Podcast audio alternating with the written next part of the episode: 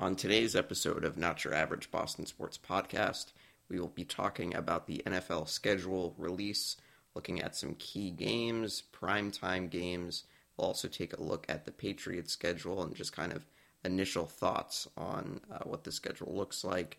Uh, we'll also take a look at some other notes from around the league, including the Patriots bringing back Harvey Langi. So we will look into that and also, this week we have an interview with uh, Mike Craddy from Black and Gold Hockey Podcast, as he will uh, talk about the Bruins and the upcoming playoffs.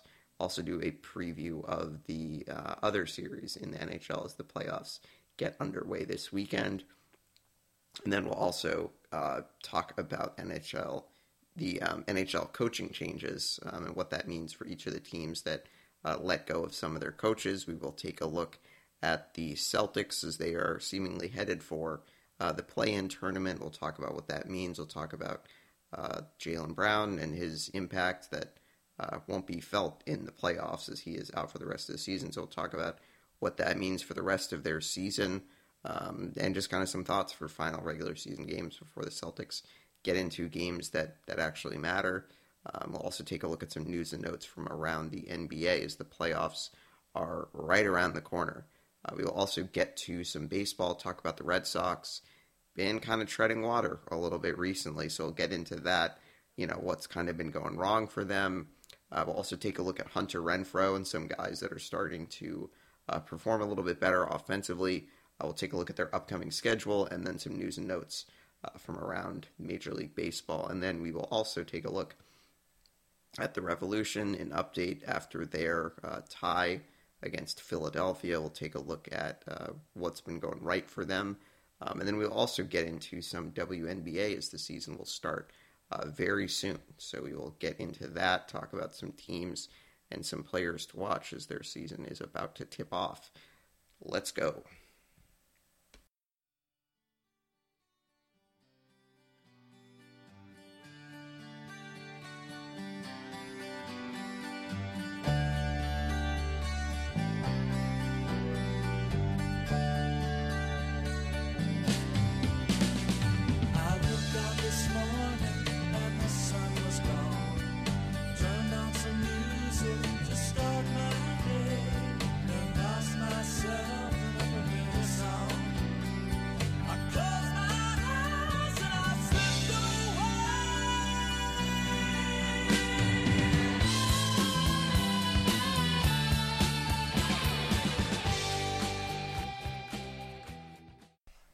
What's going on, everyone? Welcome to the program. This is Not Your Average Boston Sports Podcast. I am your host, Garrett Hayden. And, folks, we got a lot on uh, this week's episode. Very excited. Uh, looking forward to um, getting you guys to listen to my interview with Mike Craddy from Black and Gold Hockey Podcast. So, um, you know, playoffs are almost underway for the Bruins. Uh, Saturday in Washington. So, uh, really looking forward to that um, interview with Mike on this week's podcast. Um, as usual, you can listen to the podcast on Spotify and on Apple Podcasts. You can follow us on Facebook and on Twitter. Um, so, really, kind of the big news, other than the NHL, the Stanley Cup playoffs getting underway soon, is the release of the NFL schedule. And uh, that's where we're going to start today. Um, get into that uh, talk about uh, you know the Patriots schedule a little bit. Um, you know, I think it makes sense maybe just to you know go through some of the notable games in Week One. Then you know we'll go through Patriots stuff and then go to uh, the primetime games, which I think to me are the most important thing. So we'll go take a look at that. So uh, Week One, obviously Patriots will play the Dolphins at Gillette, just like last season. Patriots will play a 425 game at Gillette Stadium. Some of the other games in game in week one, uh, the Cowboys and the Buccaneers will open the season on Thursday night, so that will be the first game of the NFL season. Uh, Buccaneers, you know, christening in their newest uh, Super Bowl championship team, so uh, that will be very interesting. You know, I think Dallas is a team that obviously is a very polarizing team, so it kind of made sense that they were going to be the first opponent, there were some people like, oh, would the Patriots play them week one? Well, you know, typically how it works is the Super Bowl champion gets, you know, a home game the first game of the season. Well, that's usually how it works. It didn't work the last time the Patriots won the Super Bowl, but you know, it was for the NFL 100th year celebration. Um, they had the Bears Packers game, but uh, that's first game of the season. You know, I think should be very interesting. Some other Week One games: the Chiefs and the Browns will have a rematch after their divisional round game um, in January, so that will be interesting to watch. The Saints begin the uh, post Drew Brees era with a game against the Green Bay Packers. Um, and then you have the Jets and the Panthers playing. Sam Darnold playing against his um, old team. And then the Monday night game, you have uh, Baltimore against the Vegas Raiders. So that will be uh, very, very interesting. So uh, we will get back to some other key games and, you know, prime time and all that. But I think it made sense to look um, at the Patriots schedule first. So um, I think at first glance, you know, it's not a schedule that looks horribly daunting. You know, obviously you have some games against teams that were pretty good last year, but you know, I tend to think that the Patriots are going to be much improved than they were. You know, they will be much more improved than they will be much more improved from last season. Um, you know, with the newer players, with um, you know some of the rookies that come in that might be able to help right away. Um, I think that you'll see a Patriots team that's going to be a lot better this season.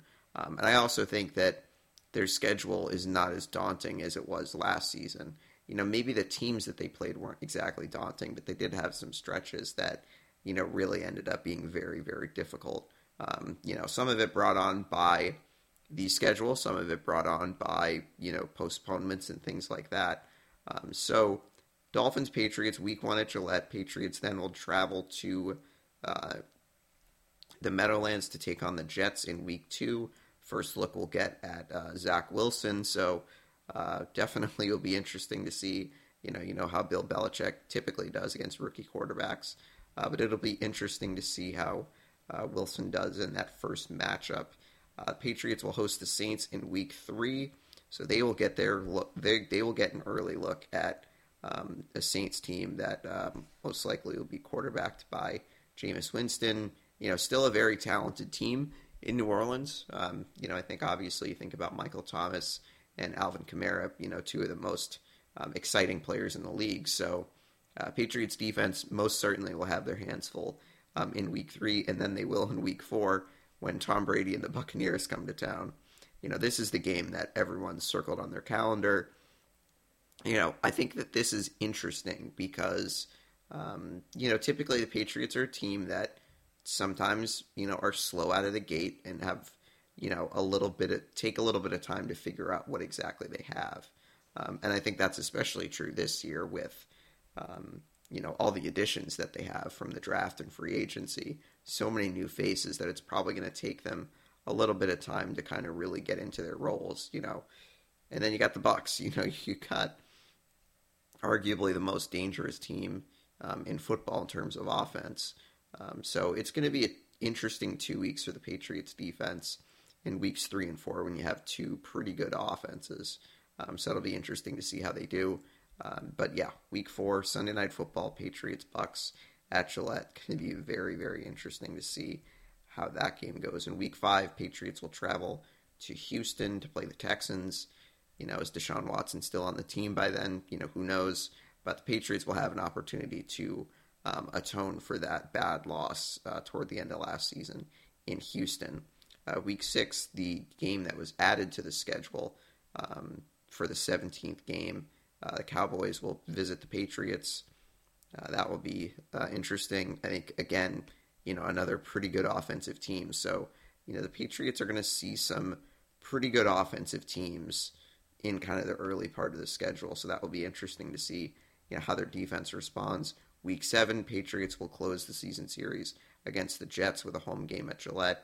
Um, and then week eight and week nine, Patriots will be on the road.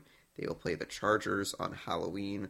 Patriots obviously dominated the Chargers um, in LA last year, 45 nothing. So the Chargers will definitely be looking for some redemption, and definitely you bet you can bet Justin Herbert will definitely be looking for redemption as the uh, Patriots did a great job defensively last year against him. So it'll be interesting to see how that works.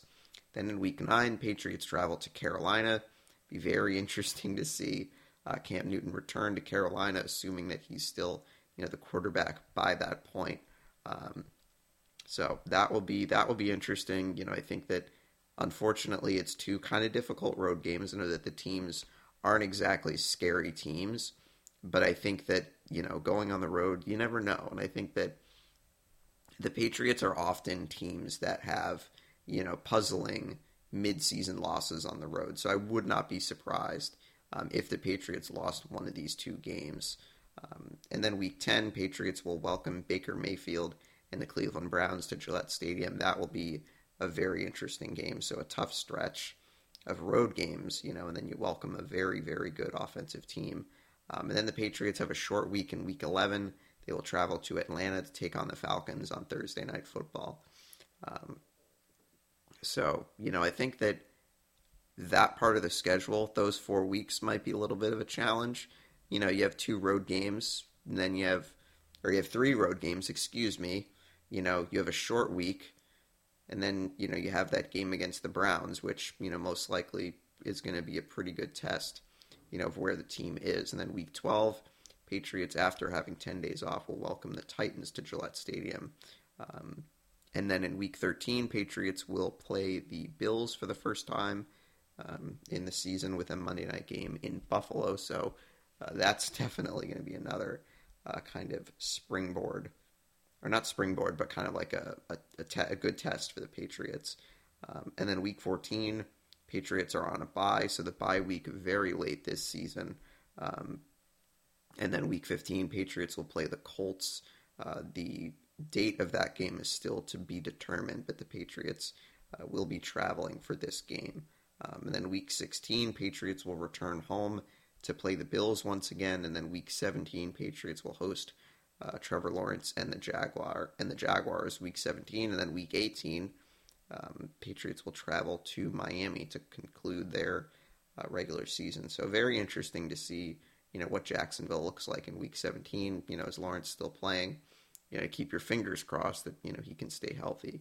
Um, but that will be very interesting to see how uh, Bill Belichick does against a rookie quarterback. So a couple of high high profile rookies the Patriots will play um, this season. Got a couple of you know very good offensive teams in terms of talent in kind of the early to middle part of the schedule. But you know I think looking at this schedule, it's fair to I think it's fair to um, assume that they could win ten or eleven games.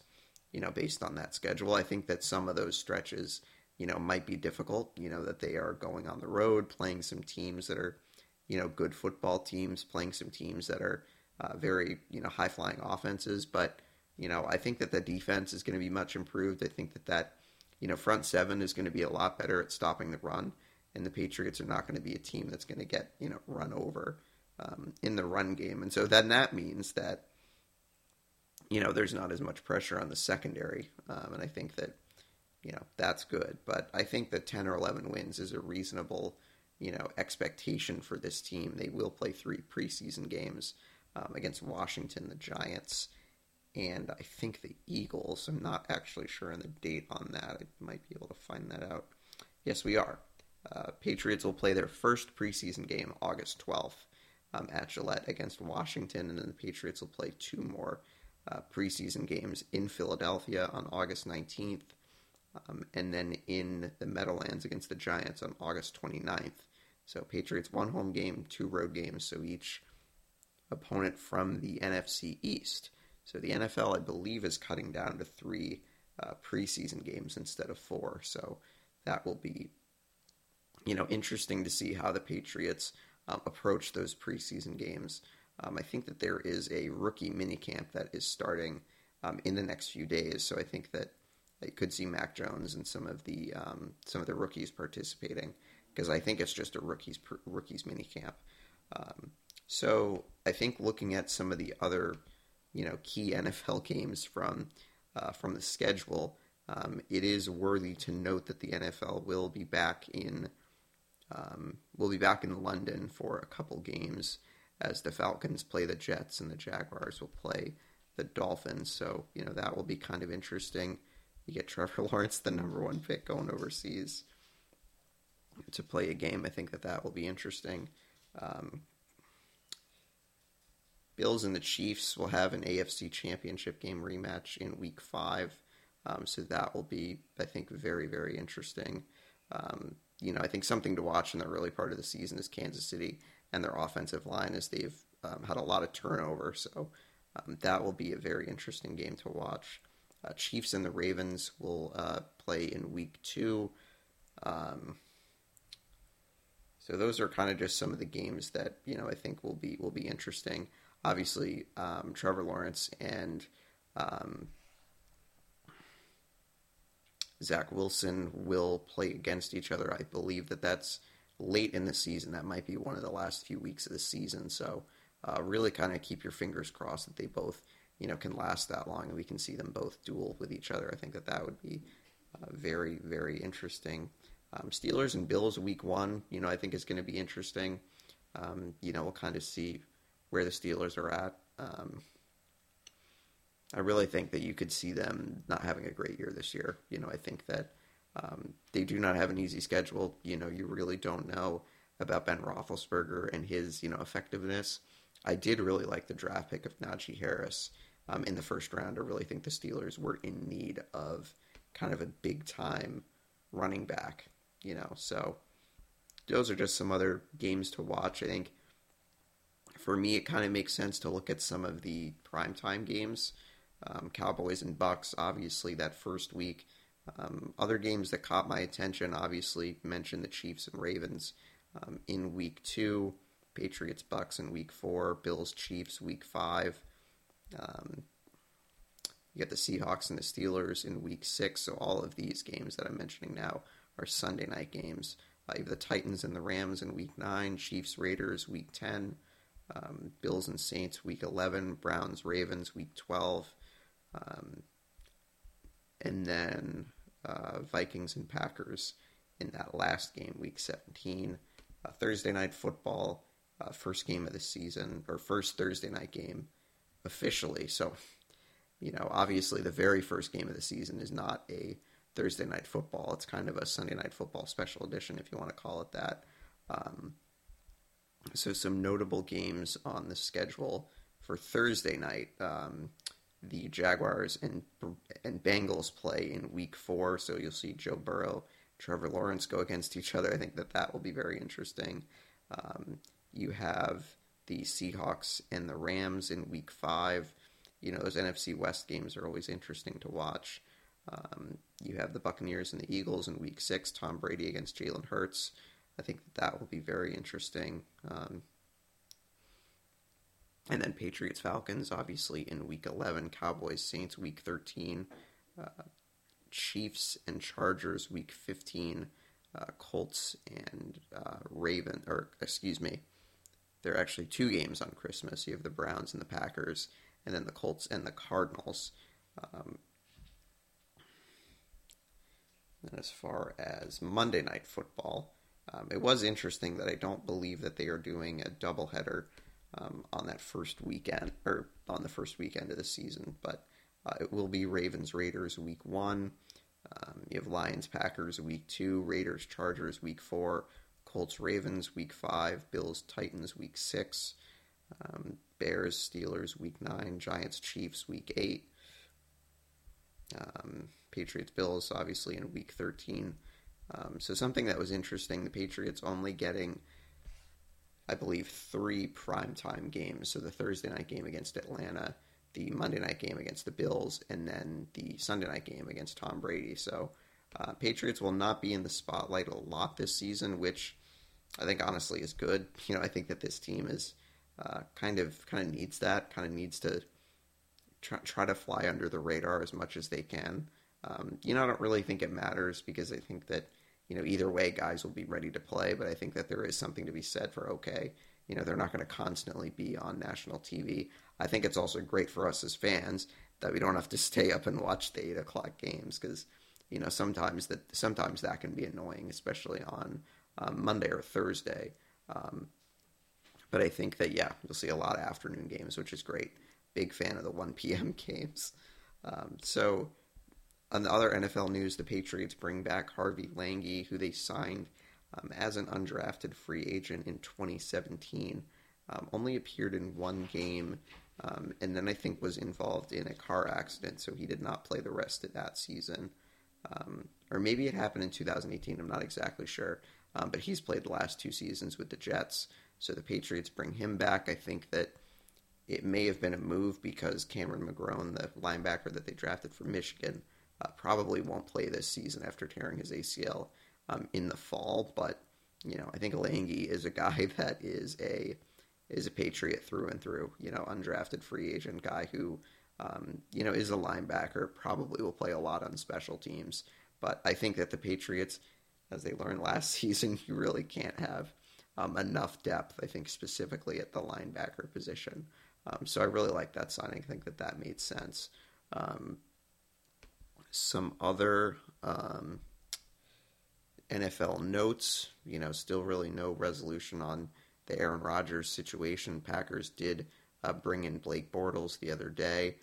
Um, and then you had uh, the Broncos bringing in Bobby Massie, Charles Leno, I think signing with Cincinnati. Don't quote me on that. I'm not exactly sure where he signed, but I know that he signed the other day, offensive lineman that was formerly with the Bears.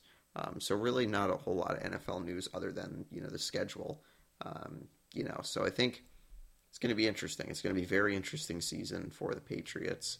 Um, you know, really looking forward to um, you know what the season has in store. I think that you know first glance, I think that they could go eleven and six. You know, I think that that's just kind of my initial kind of prediction, if you will. You know, I think that we'll know a little bit better when the season gets closer. You know, we'll have an idea of what their roster really is going to look like. Um, so that will be interesting. But yes, definitely keep an eye on the rookie mini camp. I think that will start in a few days. Um, so without further ado, let's get to our interview with Mike Craddy. All right, and now we will uh, welcome in our guest for this week's episode, Mike Craddy from uh, Black and Gold Hockey Podcast. Uh, Mike, how's it going? Good, man. How are you? I'm great. I'm super excited to talk uh, talk some playoff hockey. Yeah, me too. It's uh it's the best time of year. It's the best playoff in sport playoffs in sports. I'm biased, but yeah, I I feel strongly about that. So yeah, yeah, me too. I think that like um, this year, just like with the whole season, all the things that like all the teams have gone through, it's just awesome that we've gotten to this point. Um, mm-hmm and obviously, you know, Bruins Caps, that's going to be uh, one hell of a series. Um, so, just to start off with Bruins Caps, in your mind, what are like some of the biggest storylines? The biggest one for sure has got to be Chara. I mean, I don't know if it's the wide consensus, but to me, it's definitely Chara. There's a lot of mixed emotions of how the whole situation with him went down, leading up to him going to Washington yeah. on such a cheap deal. And now, fast forward all these months later, you have the chance to expose him. Mm-hmm. I mean, as much as you know he's he's done so much good for the Bruins uh, with his size and his advancing age, there's no doubt that you can expose Zdeno Chara. And ideally, if you want to win the series, you do because if you don't, he's going to hurt you. Even at um, his age, he can still lay the hammer but that's that's the biggest storyline for me. It's it just has to be a guy that's been around for so long and done so much on the on and off the ice in Boston. I think playing against Chara, first playoff round, like no no beating around the bush, like not even just like a second round matchup or anything. Right. You're facing him right away. Uh, it's just an immediate test. It's a measuring stick type of thing for Sweeney. You know, if if they lose, and Chara's a big reason why in this first round, people are gonna people are not to be happy with Sweeney, and it's to mm-hmm. create a whole fiasco. But if you do, um, if you do beat the Capitals, it doesn't look like the worst decision, even though mm-hmm. it's a guy with such you know such high magnitude in the city and such history surrounding his name. Yeah, yeah, absolutely, and like you know, it's just so interesting that it's like for so many years we you know love watching him, and now it's like okay, we have to you know get like angry with him. And it's like it just has been so bizarre to see like whenever like Frederic and Wilson go at it, you got Chara there, and it's just like it's just so strange to see stuff like that. Um, but I definitely agree that I think that you know definitely what they need to do is try to you know attack him and try to you know really kind of take the play to him. Um, I kind of saw a little bit of that in the last game that they played with you know kind of the Providence guys, and you know I think that that's going to be interesting. Um, I think also for me, you know, the goaltending is kind of a little bit of a story, um, just because it's a really kind of experience against no experience type of thing, and I'm just curious to see how that how that plays out. Yeah, the big the big thing for me too, like it, we'd be remiss to not mention Wilson.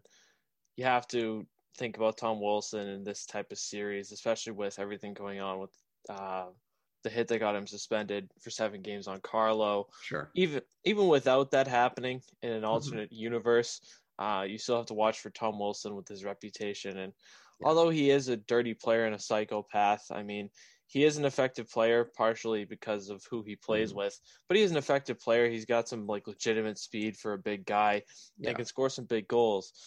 So for me, a big thing for this team is just matching the physicality with him. Make him uncomfortable. It's hard to make him uncomfortable sometimes, but it's doable. I think we even saw it. I don't I didn't really see many people talking about this, but it's something I noticed in that Rangers game right after when, you know, the the line brawl happened and all that. Mm-hmm. There was one point at least, I don't know, you know, we don't see everything that goes on, but where he actually looked frustrated, like everything going on around him, even when he got out of the box after fighting Brendan Smith, you could tell he was frustrated, like he was mm-hmm. annoyed by it. I feel like even with his psychotic mentality and dangerous mentality, you can get in his head a little bit and maybe um, contain him. And that's the biggest thing, you know, in a team, it sounds weird to talk about a team with, you know, star players like uh, Nicholas Backstrom and Alex Ovechkin, and just a lot of good, more complimentary guys like Oshie and now Mantha. It mm-hmm. seems weird to talk about a guy like Wilson so much, but yeah. if he's just running around going crazy, he's going to give the team a hard time. Yeah, yeah, and I think like one of the things I would not be surprised if they do is um, put put Trent Frederic in the lineup for you know a game at some point. You know, maybe it's not right from the start, but I think like if the Bruins sense that they kind of need some energy and they kind of need to you know match some of that physicality, match some of that you know energy. You know, maybe they put Frederic in there to kind of mess with Tom Wilson because he's he he's he's gotten in Tom's head a few times this season. You know, if you've noticed the the fights and kind of the jawing on all that, that you know Trent kind of gets his attention a little bit. Yeah, I think I think a big thing for Frederic, a lot of this season for me has been up and down for him. I think we've seen stretches where he plays like a total maniac and it mm-hmm. works, mm-hmm. but we've also seen stretches where it just doesn't. Sure. I think part of it, I can't say for sure because I'm not down by the bench or on the ice. Mm-hmm. I think part of it is him challenging players that are like, I'm not taking myself off the ice for a rookie for five minutes or more. Um, I think that factors into part of it, but I think Frederic, if he's going to be in the lineup for however many games in this series, he needs to find a balance between being a maniac and being an effective player because sometimes right. he goes a little bit overboard and sometimes he just kind of falls into obscurity. And I think it, yeah. in portions of this uh, later half of the season, more recently, he's kind of fallen into that obscurity. I haven't seen that same Trent Frederic. I haven't seen him no- noticeable as much, partially because he's playing on the fourth line. But I think if Frederic's going to be an effective player, he's going to have to find that balance between being a maniac and being an effective player at the same time. Yeah, I think that's a fair point. Um, you know, yeah, I think that it definitely would be a huge plus, you know, if he is an effective player. Um, and I think also just, um, you know, the the play at five on five I think is going to be really important in the series um, because Washington, you know, has been a team that's always really good in the power play, but especially this season, they've been really good against the Bruins. I think that their like percentage on the power play is like better against the Bruins than it is like against any other team. So I think that's a huge kind of key for them for the Bruins to stay out of the box. Mm-hmm. I think a huge thing too is it's it sounds it might sound stupid, but don't lose track of Ovechkin on the power play. I watch yeah. I watch so many Capitals games outside of uh, the Bruins. Mm-hmm. And of course, you're a man down, so it's a little easier to lose a guy like Ovechkin in that spot. But don't lose track of Ovechkin. make make him a focal point, please, because I'd rather not see Ovechkin hammer three or four goals in, maybe more this series, and I'm sure they would as well. Yeah, but agree. For the Bruins too, I mean, we've seen more recently their power play really struggle, and yeah. that's weird. Seeing how much talent they have now, even before when before they acquired Hall, the team has too much talent to be um, not productive enough on the power play, and especially against a team like Washington that's has so much potential on the power play, you have to match them. Or else, you know, in these leverage high leverage potential situations when you're on the power play, and you're not converting enough, that can add up in a series against a team that's so good on the power play and just so good in general, uh, like Washington. And, you know, it can't hurt to shake a young goalie Vanecek I mean, he's played good. He's a guy that they probably expected to be more of a depth guy mm-hmm. early on in the season, but with what happened with Lundqvist and them adding frederick Andersen, um, he's had to play probably more than he expected and the team expected. Yeah. He's been good, but he's never experienced Stanley Cup playoffs. So you know you got to pepper him early on. You got to play physical, uh, make him uncomfortable in his crease, and I think if they do that and set that tone, um, they can make things uneasy for Washington. Yeah, yeah, I would definitely definitely agree. I think like with the power play, they just got to keep things simple. You know, try to fire as many shots on goal as they can. You know, not shooting the puck every time you get it, but I think like being a little bit more aggressive, you know, is going to make sense for them. And you know, trying to test that young goalie. Um, so looking at the lineup, I don't think that there's going to be much changes. Um, you know, the first two lines I think we think are are set, um, and it looks like that third group is going to be Ritchie Kuraly, and, and Coyle. What are your, what are your thoughts about that? If the latest experiment of Coyle on the wing didn't work out, uh, I'd have more questions about this. But mm-hmm. I, I I say that in terms of the most recent stretch they've had him because in the past when they've put Coyle on the wing, it just hasn't worked very well. Mm-hmm. Uh, he just doesn't look like the same player. But in a different circumstance where it's been a tough season for Charlie Coyle, more recently putting him on the wing to try to spark him has worked. And you know, I I'd be lying if I were to say going into it I was like, oh, this just isn't going to work again. Like, why are we doing this? Mm-hmm. But it's worked, and Sean Kuraly has moved up into the lineup and fit pretty well. It's kind of given him a boost of energy, and Nick Ritchie flanking him on the left is pretty nice. Ritchie, as we know, is just really surprised all of us this year. Mm-hmm. Career high in goals now, yeah. seventh player award. The video the Bruins post on Instagram yesterday was pretty cool. Yeah. Uh, but I think it's an interesting combo. If if Coyle can maintain pace and be an effective winger, I'm not sure a lot of people expected that coming into this season. Mm. It's a good line because you got, you got a speed guy in, in Kuraly in the middle that can just create havoc with his speed and intensity and net front presence, and then you have two big bodies that can move fairly well on the wings when they're on their games. And even with Coyle struggling, he can score. He can he can put up points. It's just a matter of wh- and when. Mm-hmm. And Ritchie, you know, we know what Ritchie is. He's that net front presence. He's you know he's more active on the forecheck now. He's more noticeable, and his scoring touches come through. So if they can get that going, and Kuraly can create havoc um, down the middle, I really like that third line. But if you're asking me if I expected to see that third line going to the playoffs? No, I definitely did not.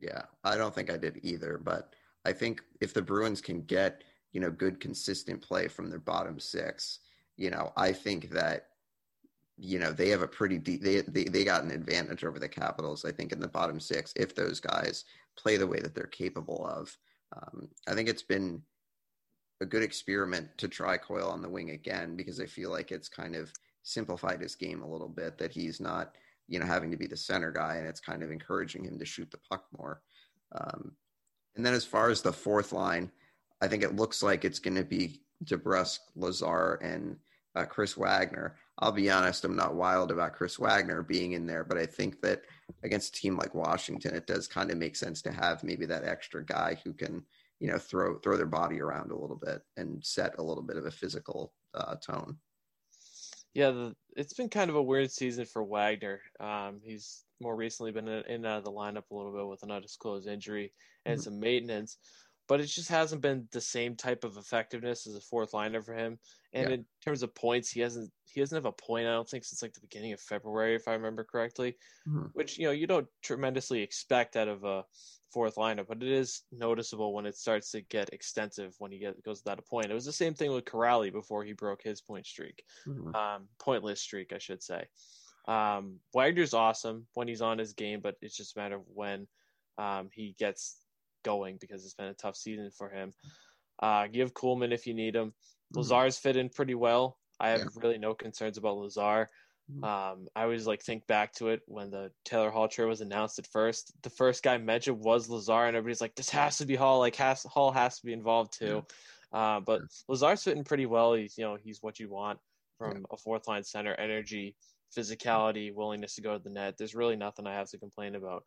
And DeBrusk, I mean, ideally you don't have DeBrusk in the fourth line, but at the same time, with him that low in the lineup, it can lead to interesting matchups where not many fourth lines out there have a guy with the scoring potential of DeBrusk. Has he delivered on that scoring potential this year? No, but he's a different guy in the playoffs typically. And I'm hoping even on the fourth line in a lower role and he's um, accustomed to in the playoffs, he can, you know, just use that speed and get to the net and maybe bury a few. And if that happens, I mean, you really can't feel comfortable against that fourth line. And that's just a massive advantage for the Bruins against any team they run into. Yeah, I think you know going back to Chara a little bit. I'm going to be very interested to see what lines you know they're trying to use against him more because I think you would think Washington would try to use him against those first two lines of the Bruins, um, but I'd be curious to see you know how would the Bruins choose to attack that? Like, would they throw out the third or fourth line every so often? You know, just to see what they can do. Yeah, just yeah, I think you got to just be physical. I mean, Char's a big guy, but you can make him uncomfortable if you're physical enough. And a huge part of Char's effectiveness lies in the penalty kill.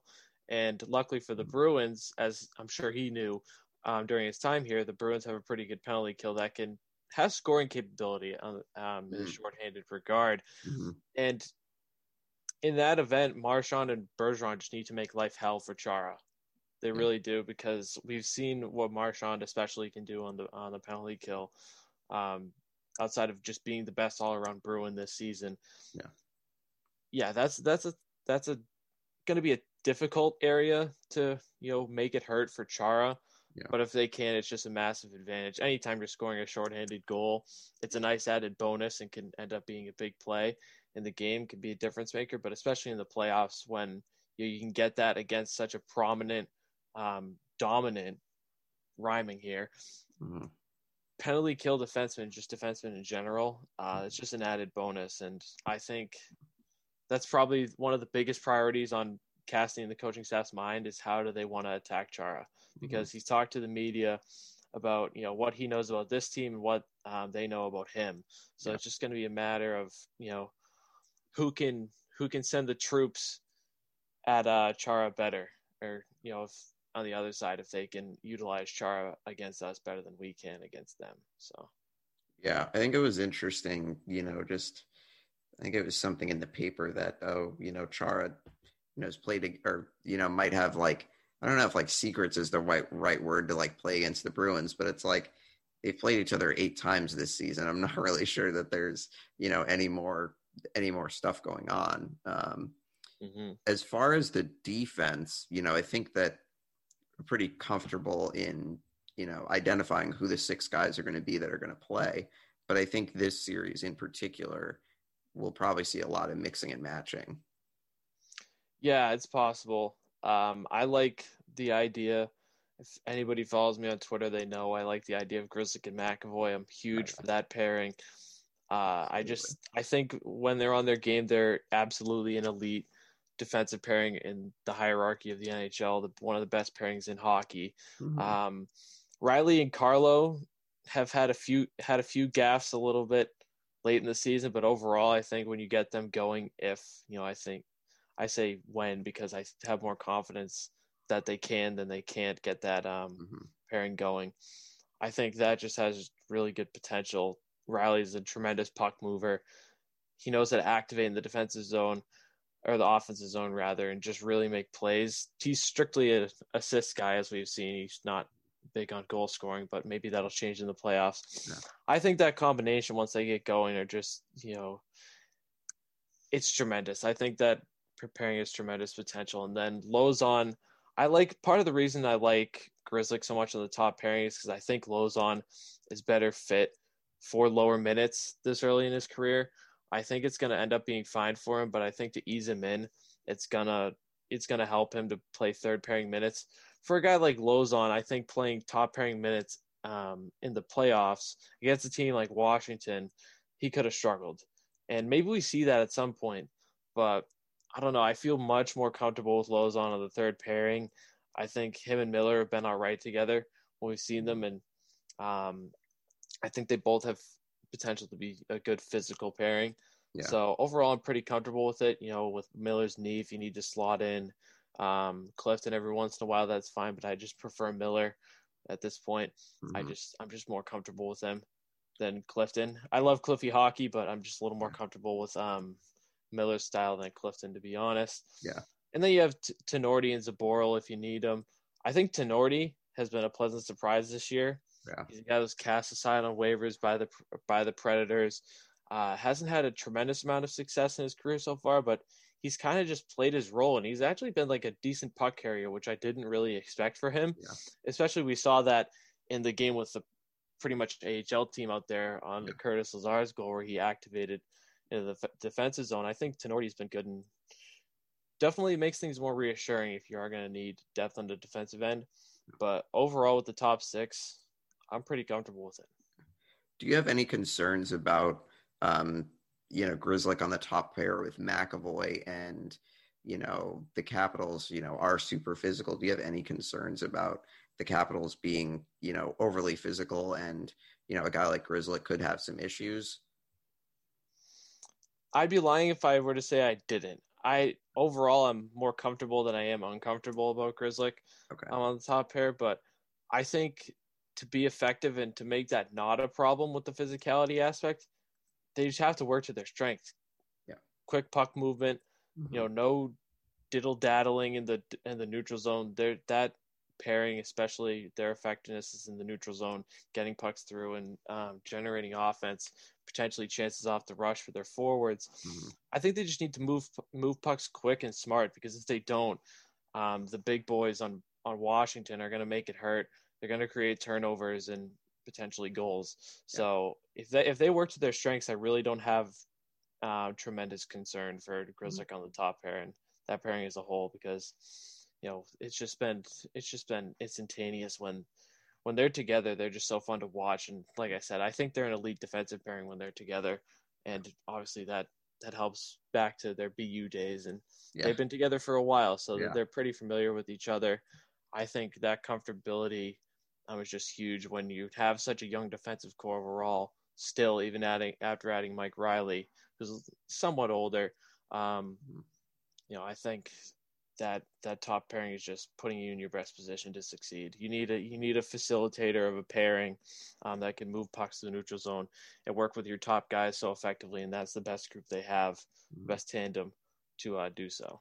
Yeah, um, I think as far as like keys to the series. I think we mentioned that you know that five on five. You know they've the Bruins have been really good at five on five recently. I think ever since getting Hall. Um, but I think it's important for them to try to stay at five on five as much as they can, you know, and not go to the penalty box. I think that that's huge. Um, yeah. But then, you know, taking advantage of your power plays, I think also is is huge. But I think for them is don't get you know into the kind of like all that nasty stuff with Wilson and I'd be lying if I said that they're not going to get into it, which they will. But I think they just have to be, you know, smart about it and not be tr- taking those extra penalties that give Washington, you know, extended power play looks. Yeah, and that has to be a that has to be a point of emphasis for Cassidy. It's kind of just I feel like he's got to be kind of wanting the team to balance, you know, sticking up when they need to against guys like Wilson, mm-hmm. and you know being smart. Because you don't want to take penalties. Um, the biggest thing for the Bruins in the power play too, outside of obviously scoring, when Mm-hmm. this team struggles on the power play, it's been that way for years. Oftentimes, it's just one too many passes, trying to be too fancy.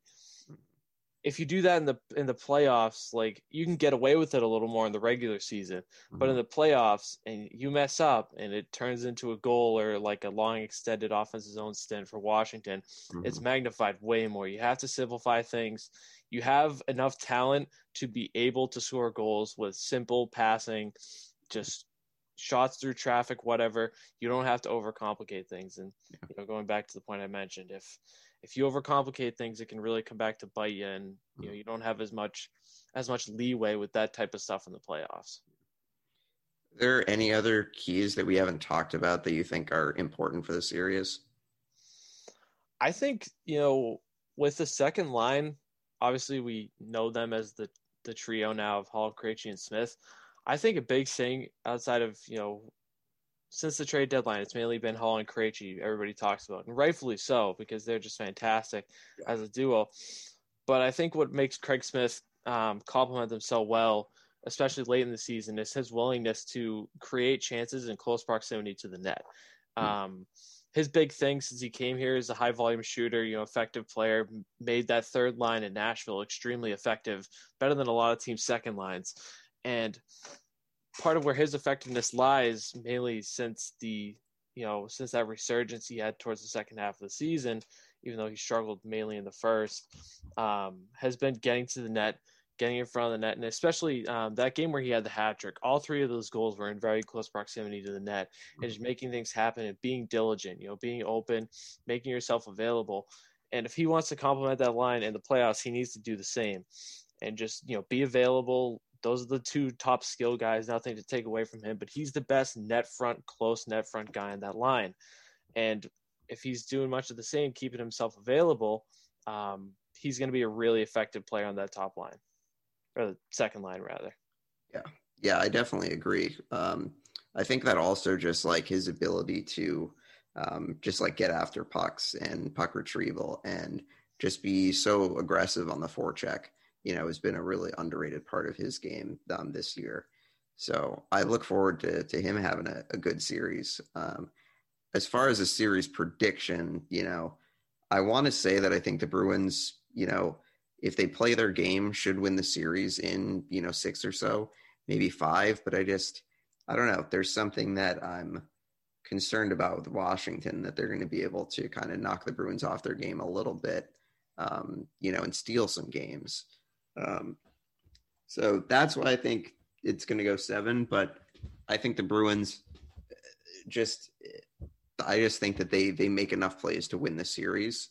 Um, I really can't see any way that they don't win the series, you know, unless something unforeseen happens. Yeah, I think Washington's a super tough out. I'm going Bruins in seven because I think it's just gonna be, you know, it's just gonna be hell. This series is gonna be hell. It's gonna be super physical, and although the Bruins have improved so much, it's you know it just gets to a point where you play a team like Washington, and Mhm. some games you just you just straight up lose because, um, you just you know it happens. It happens in the playoffs when you have two teams that I think are very evenly matched. I Mhm. don't see this being like, I don't see this series ending in five games. It's it's six or seven guaranteed. I'm going with seven because I think it's just going to be a back and forth uh, boxing match, and man, it's it's going to be fun. If you know if the if the extracurricular can you know stay somewhat limited, nobody's getting hurt. Hopefully, um, that's a big that's a big if. Yeah. Um, this series is going to be a lot of fun, and ideally the Bruins win. But I'm going Bruins in seven. I think they can pull it off.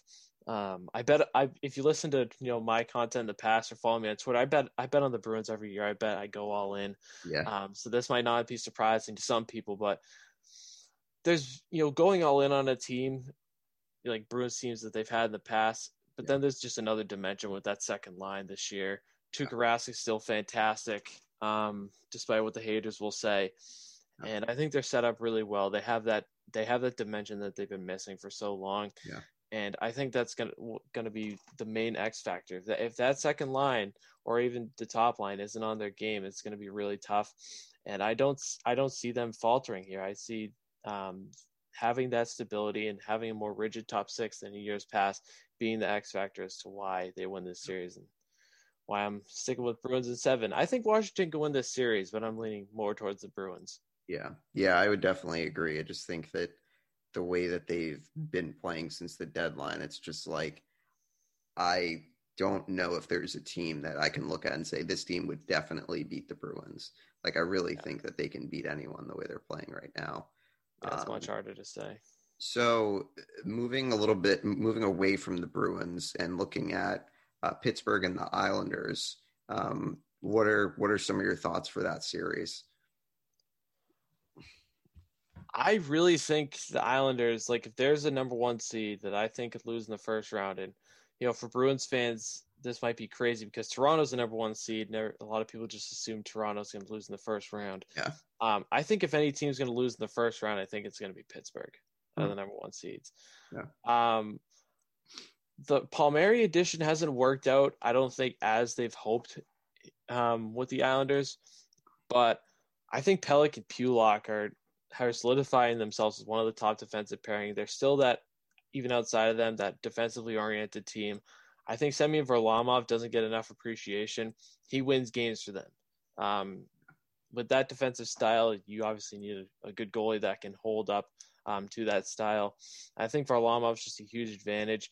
I think Tristan is good. I think Casey DeSmith is good as well, but they just don't compare to Varlamov. They don't have the defensive structure of the Islanders. You know, Chris Letang, even though he gets older, I'm not a Chris Letang fan for anybody who knows me. He hmm. still had a really nice season. Um, this year, he's still an effective player. You know, they have a good defensive core, but um, the Islanders just have a better one. I think they have enough firepower up front, even though some people seem to think, you know, they're more lackluster. They're not that fun um, for the Islanders. I think they have enough firepower up front to keep up with Pittsburgh. That's, you know,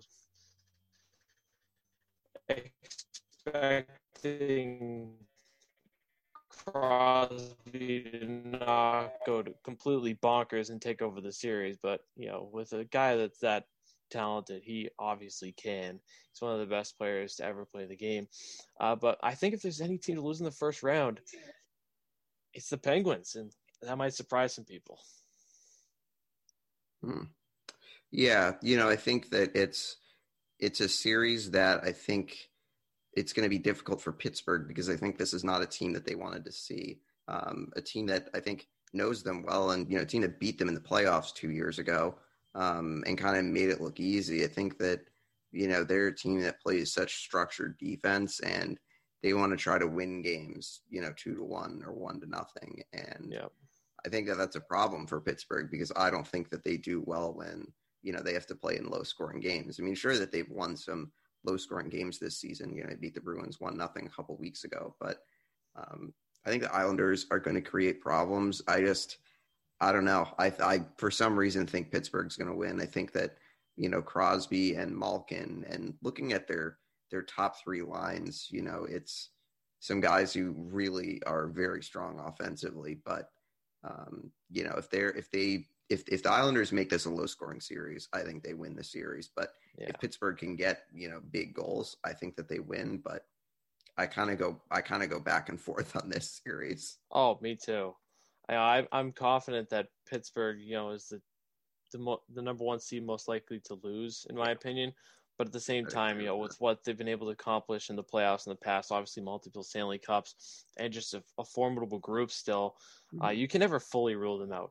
But I think a big X factor for the the Penguins too is Bryan Rust. Bryan Rust has just proven to be a very a very clutch playoff performer. Some people call him the Justin Williams 2.0. Yeah. Um, he's one of those guys that I watch and I just you know I wish he was on the Bruins. You know mm-hmm. him like, like TJ Oshie. I'm a big fan of Mantha as well. Ironically, both on the Capitals. Yeah. Um, just to name a few. I think he's a huge X factor. If he can just run wild, I think he can make things a lot easier for the Penguins. But I can't say for sure that's going to happen. Um, I have, I, you know, I have the Islanders winning, but I wouldn't be. I'd be lying if I said were to say it was like a lock or anything, or just like I'm super confident. But like I said, if there's anybody to win to upset a number one seed in the first round, I think it's going to be the Islanders upsetting the Penguins. So, but I have I have the Islanders in seven. It's not going to be easy. All right. I got Pittsburgh in six in that series. Um, in the Central, uh, Florida and Tampa Bay, that's going to be a fun series to watch. Two uh, Florida teams going at it for the first time, I think, ever. Um, the Panthers, you know, I like what they've done this year. I think that they've been a really fun and exciting team to watch, but without like have not having Ekblad, I think is going to be a big a big issue for them. Yeah. Um, yeah, I agree. Yeah. Pitts like I want to buy in on Florida. Yeah. Because they're one of the teams that didn't expect to make the playoffs and they did. Mm-hmm. Um, I think what they've done overall is pretty remarkable. I just didn't feel like that was a playoff team Mhm. after losing Huberdeau and Dadonov. Um, not Huberdeau and Dadonov, excuse me, Hoffman and Dadonov. Um, I thought this. I thought it would hurt them more. Obviously, like you mentioned, losing Ekblad, they've been okay without him, but Mm-hmm. ideally, in a perfect world, you have him running into the playoffs, and just running into Tampa in the first round. That's just a tough get. Yeah. Even with you know Nikita Kucherov is coming back right on time, but there's no guarantee he's fully healthy. Mhm. Um, if they can exploit Kucherov, that'd be a huge advantage for them. But I think Mhm. you know Tampa's just too powerful. Um, I think David Savard hasn't been the flashiest addition yet, but they gave up a lot to get him, and he's been a really good um, stay-at-home guy, one of the better ones in the league, in my opinion, for like a few years now. Yeah. So I think if he can gel in the playoffs, it just makes a, a scary Tampa team even scarier. Yeah, and I also just think like Vasilevskiy just is so good that it's like, like it, when when he's on his game, he's almost unbeatable. yeah, he And looks I like just- he's eight feet tall sometimes. Yeah. He doesn't even look like It's like crazy. a normal human being goaltender. He just looks like a specimen in there. Yeah. Um, but I will say it'll be fun to watch Florida, fun to watch Barkov. Um, Mhm. 'cause they they are a fun team to watch. They've been a lot of fun to watch this whole year. Um, Yep. and you get to watch Frank Frank Vatrano, so Old friend always- Frank always enjoy Vatrano. Watch him play. Yep. Um, so I got Tampa Bay in six in in this series. Yeah, I have Tampa Bay in five. I think they're gonna be able to beat Florida fairly handily.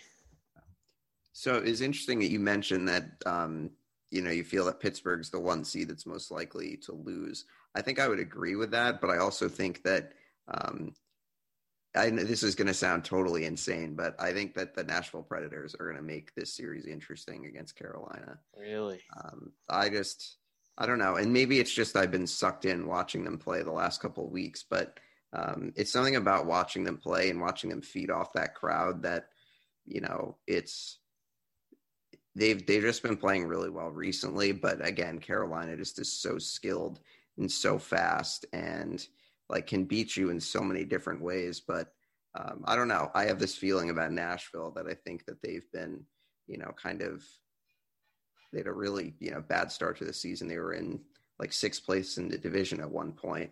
Um, but I don't know. There's there's something about that team that I think that this series is going to be closer than people think. Yeah, they've got that kind of chip on their shoulder. You know, sounds cliche mentality. Not just because they struggled at the start of the season, but this is a team that hasn't had tremendous playoff success outside of going to the Cup once Right. in most recent years. So that has to fuel them. They still have you know some of those guys uh, from those groups um, intact in the core. But when it comes down to it, um, I think they can make things interesting. But I have Carolina in six. I think Carolina just really has a great group right now. Dougie Hamilton is, you know, potentially put it together a Norris Trophy season, in my opinion. More, you know, him, Adam Fox, Victor Hedman are going to be some of the top guys in the mix for that. I think, um, and they're just so strong. They have Teravainen back now. They missed him. Well, they've had him for a little while now, but they missed him for a lot of the season. Yeah. I think with that Svechnikov, Aho, Teravainen line, it's together. They're one of the better lines in the league. So much speed and high end skill. Um, I think they've just really put together some good depth. For the past few years, their hallmark has been their defensive core and how deep they are every year, Mhm. and how they're they're seemingly never satisfied. You know, they're always willing to add depth, and now they've got a young guy that I like in particular, Jake Bean, in the fold, who's in the same draft as McAvoy. Mhm. Is it McAvoy or DeBrusk? I forget. It was one of those two drafts, but I've always liked him since his draft year. Yeah. And I think they're just really set up better than they've been in past years. And I think they're just going to be too much for Nashville. And uh, the bunch of jerks have a, have potential to make a run this year, but I don't know. I can't say for sure they're going to make a deep run, but th- Yeah. it's an exciting group when they're on their game. Um, they're just super high octane and uh, hard to contain. Yeah, I think my only concern about them is the goaltending, you know, Mm-hmm. and who's it going to be? Is it going to be is it going to be Mrazek? Is it going to be Nedeljkovic? Um, you know, I just I don't know. There's something there about the goaltending that I think this could be a series that um, Saros could play really really well and could possibly steal a couple games. Um, I don't really think I'm picking this series on logic. Like I think logic would tell you that Carolina should win in five or six, but there's always some crazy upset in the playoffs, um, and there's always crazy stuff that happens. Um, so if I'm gonna pick some crazy stuff, I think I'm picking Nashville to win the series. I know it's gonna sound insane, and they'll probably get swept, you know, with all my luck. But um, I think it's gonna Yeah, be. I think it's gonna be interesting. Um, but there's also a part of me that wants to see Carolina win because I want to see Carolina and Tampa play each other um, in the next round. So yeah, excited to to would be fun. yeah. Um, so as far as the the North playoffs, you have Toronto and Montreal. You know, I think that Toronto probably should win the series rather easily, but with the t- with how they've struggled in the playoffs in the past, I just really don't know. But I also just there's something about Montreal that I just I don't know if they're maybe as good as they were maybe going into the bubble last season. You know, when they beat Pittsburgh. Yeah, the, the thing about Montreal is they kind of teased us at the start of the season. Whether you're a fan or not, Yeah. um, people were kind of hot and cold on whether they wanted to buy in on the hot start for Montreal or not. Yeah. I bought in before the season. I one of my bold predictions was them winning the division. It looked good at the start, but Mhm. it did not uh, materialize as we know now. I think this team is capable of more, but if they don't get more to that, you know, state where they were at the beginning of the season, I think Toronto's going to beat them. You know, Toronto has their has their first round woes, but I don't think Montreal overall has been playing particularly well at the late half of the season too. But at the same time, they have had that injection of uh, goal scoring and speed with Cole Caufield. I'm interested to see how he does in the playoffs because he, as much as he's a Canadian, and you know we hate the Canadians around here, he's so fun to watch. I can't Oh, deny it. Um, I just can't. But I think Toronto, even though you know they struggle in the past and a team they can beat, they have beaten uh, a few times this year. I think they're going to end the first round woes and uh, beat Montreal in six here. I, I think so too. I think that, you know, I know people will say, oh, you know, it's the playoffs and, you know, it's different than the regular season. But I mean, they've played Montreal, what, nine, ten times already. And it's like, there's no reason to believe that I think this will be any different. I think that Toronto and, you know, Matthews have been tremendous, you know, goal scoring and all that. And I think, you know, they should be able to win the series. I don't really see any way that Montreal wins the series, you know, unless um, you know, Carey Price gets back in there and is, you know, healthy and steals some games. But I just think Toronto, the way that they're playing offensively, there are very few teams that can keep up with them. And I think Montreal's only hope is to, you know, keep these low scoring games as much as they can. But I don't know if they're going to be able to do that. Yeah, and for Montreal, the pressure's on the two top new guys um, they added in the offseason big time. Anderson's had a bit of an up and down um, stretch more in like the second half of the season, I believe. Yeah. Um, to fully, you know, he was uh, missing time due to injury more towards like the midpoint of the season. But overall, if they can get him going, we've seen for the majority of this season, he's just he's becoming a very very formidable goal scorer. Mhm. And for a team that I feel like offense can dry up oftentimes this season, I think it's just it's just massive for him and Anderson to be on their games. Anderson adds that physical aspect too. We've seen him at the top of his game.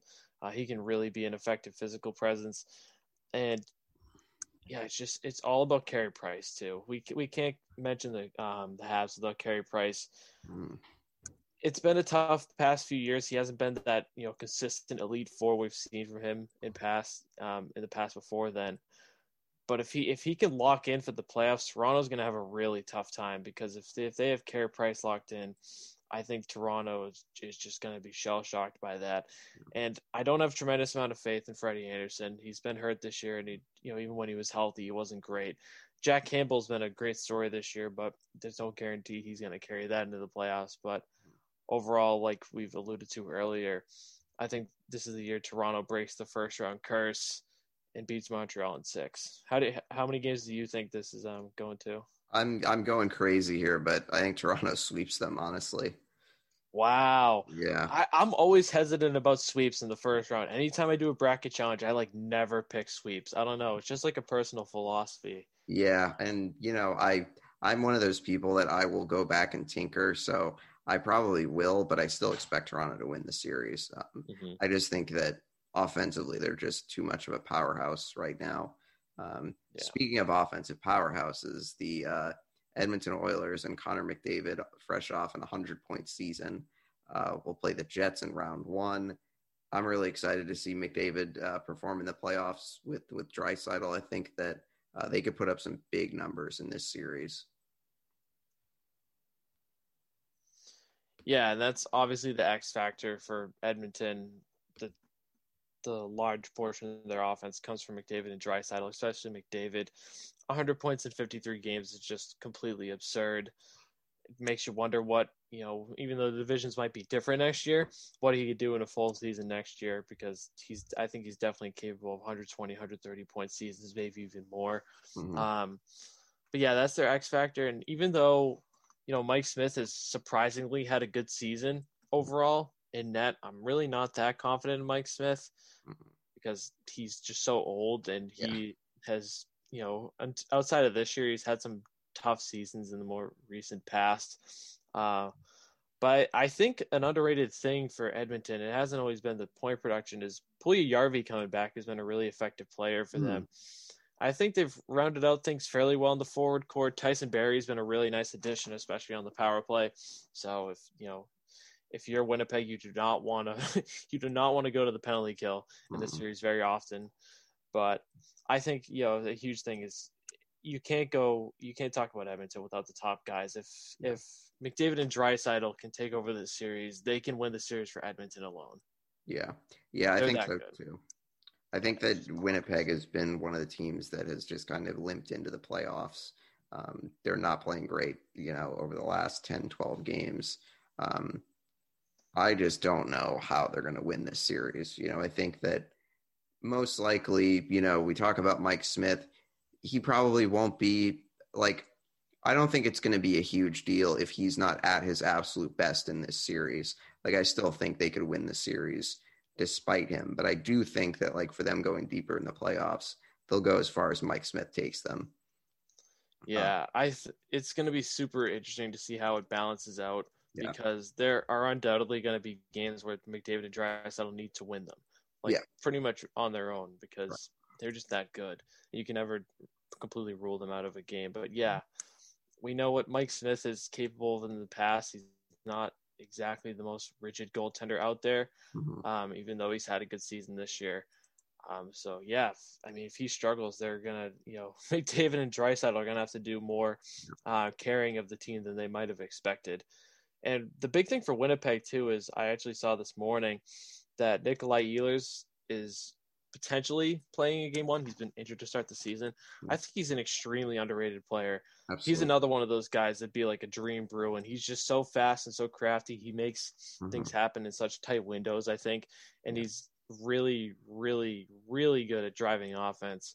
Um, I think if Winnipeg can get him back for game mm-hmm. one or, or, as early as possible, it's just a huge added bonus because he, he just makes that team better.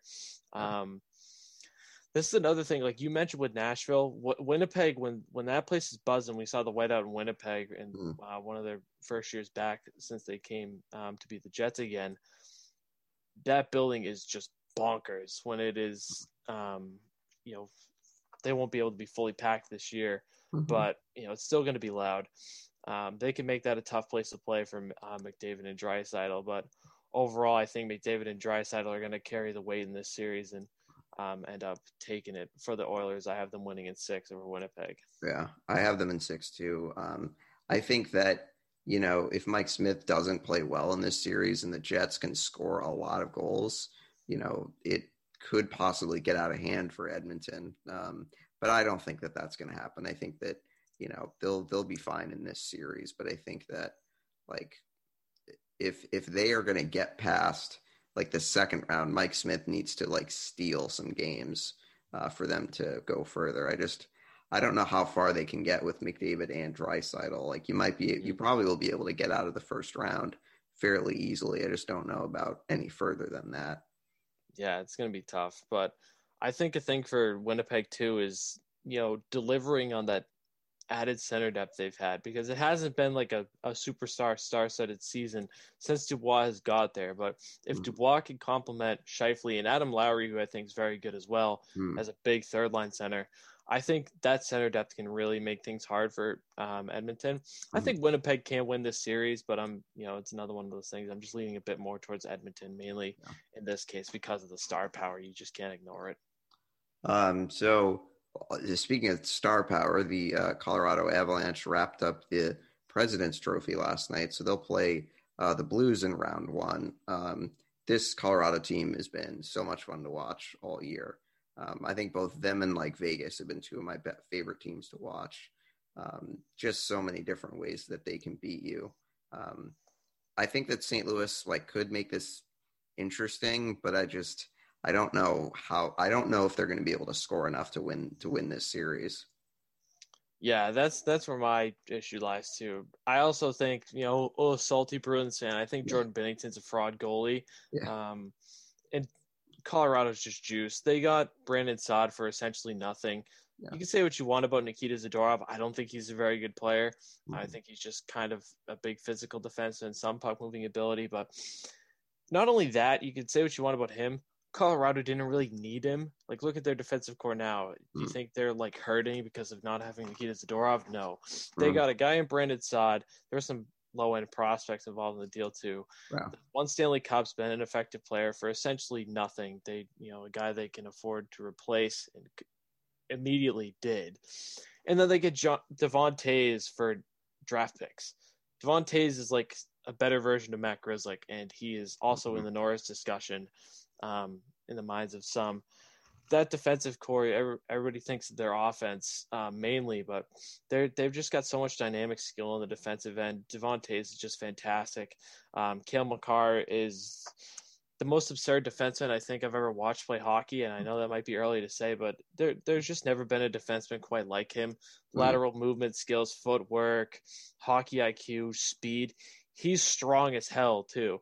I've mentioned this on Twitter. I went to a, you know, this is just one example, but I went to, you know, when I went to Merrimack, they they came to Merrimack once, and Adam, Adam, no, not Adam. I uh, almost mentioned the wrong player. Alfred Larson, six foot five player, has the puck and um, run. No, Mc- Makar has the puck behind the net. I'm mixing up the story. Larson just runs in at him at the corner to forecheck. Six foot five player versus Cale Makar, and he he just bounces right off Makar. I mean, he's a he's made of steel. He he is a defenseman really without flaws, Mhm. and he just complements the team with such high end skill with MacKinnon, Rantanen, Landeskog, Burakovsky's been a really nice fit since they got him. Mhm. They've reinvigorated Valeri Nichushkin into a potential Selke winner, but wing- wingers just don't win the Selke. So, Mhm. but he's very good in all three zones. Joonas Donskoi, even Tyson Jost, they're they're just so deep. They're so so deep, and the defensive core Ryan Graves has been really nice, and Grubauer's a potential Vezina winner. Um, I saw this coming into the season, and like I mentioned, those trades they're really not giving up much to get them, and with Toews not giving up anything off their roster, only draft picks.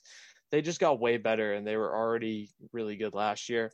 Yeah. I said bet the house on Colorado at the start of the season, and I'm I'm sticking with it. I think they beat. If there's a sweep, we were talking about sweeps earlier. If there's a Mhm. sweep in the first round, it's Colorado over St. Louis. But uh, I'm going Colorado in five. I think they're going to beat St. Louis pretty handily. They're just not the same team, St. Louis. Yeah. Um, they're just they just don't have as much oomph as, they, as they've had in the recent past. Mhm. I think you know you can say what you want. The Bruins should have won that series, but yeah, they still had some talent. They won it for a reason. Mhm. Uh, as much as it sucks, but yeah. I just don't think they have it this year. They're not the same exact team, and Yeah. it sucks for Torrey Krug and the Blues. But I have them losing pretty handily in the first round.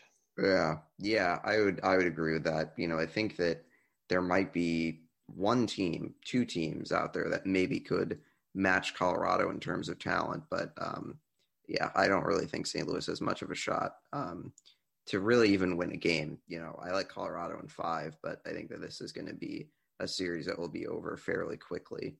Um, Mhm. So the final first round series, uh, one that I'm probably most excited to watch, other than the Bruins, um, is Vegas and Minnesota. Minnesota's been uh, electric to watch. I mean, Kaprizov's been amazing.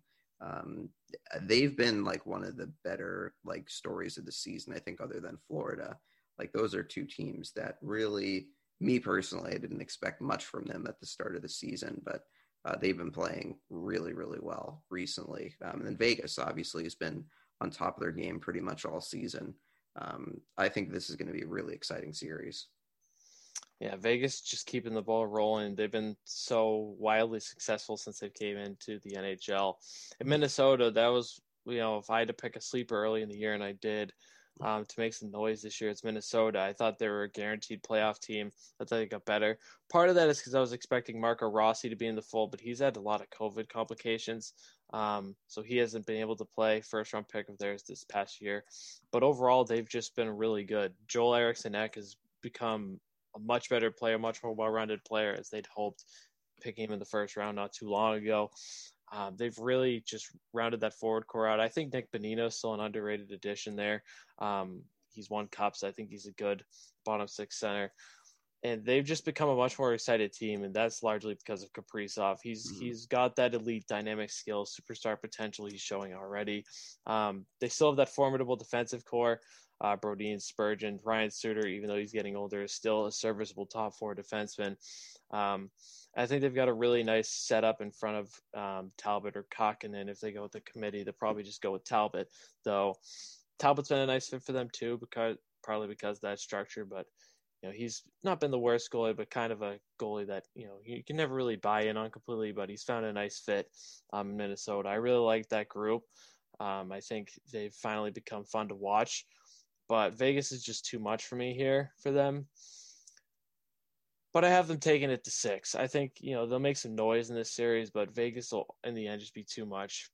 And talking about goalies, I mean they've got Marc Andre Fleury, who at his you know as he gets older is still playing very well, has won multiple Stanley Cups. This is a team that sniffed a Stanley Cup in their first year in the league. They're going to be hungry for it again. I I really just don't see a scenario where they lose in the first round. But Kirill Thrill and the Minnesota Wild, who are now fun, could uh could prove me wrong. But I have Vegas in six here.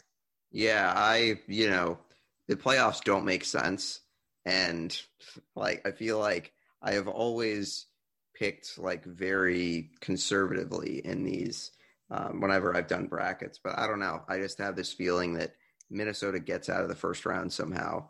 Um, and Talbot, you know, plays well enough and they're able to, you know, withstand Vegas's attack. But I just hate that Minnesota has to, had to play either Colorado or Vegas in the first yeah, round. And tough. it's like, I, I want to see them succeed. I want to see them go deep. Um, this is a series that I'm probably going to change my mind on a million times, um, just because uh, Minnesota's played so well recently, but Vegas has been the most, I think, has been the most consistent team from start to finish in the regular season. Um, and, you know, they're hungry, like you said. So I think this is going to be a series that I think goes the distance, but it could just be a, a bounce or two that goes in either team's direction. Um, yeah. But yeah, I like Minnesota because I'm going going crazy with the bracket this year. Um, I love it. I love it. So what do you think the final four is going to look like? What do you think, or which team do you think is going to make it out of each of the divisions? I am hesitant on the North Division because of what we talked about with Edmonton. You know, can they, mm-hmm. you know, do enough outside of McDavid and Draisaitl to make a run? But I have them beating Toronto um, mm-hmm. to come out of the North. Mm-hmm. That's a seven-game series to me. Yeah. With you know, we've said what we've said about Toronto too and their past. I think you know they're a good team. They've proven they can match up against these North Division teams as well. Mm-hmm. Uh, I think they'll keep it close, but I don't know. I'm just I'm just feeling it for McDavid and Draisaitl making somewhat of a run this year, um, but not enough, as I will allude to. Out of the East, call me biased, whatever. I have the Bruins coming out of the East over the Islanders. Like I said, I have the Islanders beating the Penguins. I just think the Bruins have had their struggles with the Islanders at points this season, but I think, you know, with this new identity, this depth, this more stability to this team, I think they could beat them. I think they could beat them fairly handily too. it's just the X factor is Varlamov. He can win games for that team, and Mhm. Pelech and Pulock are just a fantastic defensive pairing, becoming one of the best in the league. Um, but yeah, I have the Bruins winning this in probably about six or seven. I don't think this will be a short series um, if it materializes. And uh, in the West, I have Colorado beating Vegas. That series is just going to be a, a slugfest. That's it's arguably the two best teams in the league Mhm. playing each other in the second round. This this is a seven game series. If it happens, I I don't see any other scenario. This is just going to be a boxing match type of series where you know whoever gets might get the, the last lucky bounce or fortunate bounce their way wins the series. Mhm. That one just has extreme potential to be a very very fun series to watch. And then the Central, I have I have Tampa beating Carolina. This is the matchup for Carolina in this scenario where I just don't think they have enough. Mhm. Um, they could they can beat Nashville. They're a good team. They're a better team. They have a potential Norris contender on defense now and a pretty well-rounded group around him. But I think Tampa would be too much. Um, they're just they're Tampa. They're Yeah. they did so well this season without Nikita Kucherov, and it's just kind of preposterous. People say what they want about the, the long-term IR circumvention, but as far as I know, and what I've seen people on Twitter say, the people I trust, you know, the experts out there, um, it is within the rules. So I have no reason to say it's cheating like some people, but it it is awfully convenient. I won't deny that. Yeah. Um, but I have Tampa coming out of the Central. I think they're the best team in that division, even though they're a three seed. Um, and then, yeah, those are my, that's my final four: Edmonton, Boston, Colorado, and Tampa. Um, and then Cup team. Who do you who do you have winning? It hurts to say, but it's Colorado's year. I think I I've had them since the beginning of the year. They've you know made me look good on that. I didn't really see a scenario where they didn't. There's just too much talent on that team. I think this is going to be the year they've done it. Uh, they do it rather. MacKinnon Yeah. wants a cup mainly. They're they're just too talented. There's too much there, and I think it's going to hold up in the playoffs. I think this group is ready. They're dynamic. They're skilled. They have a goalie that's you know fit fantastically in Grubauer. Um, I've I've Colorado beating Tampa in the Cup Finals. I think this hurts me to say too, but like I th- I think Tampa would would beat the Bruins. I really do. Mhm.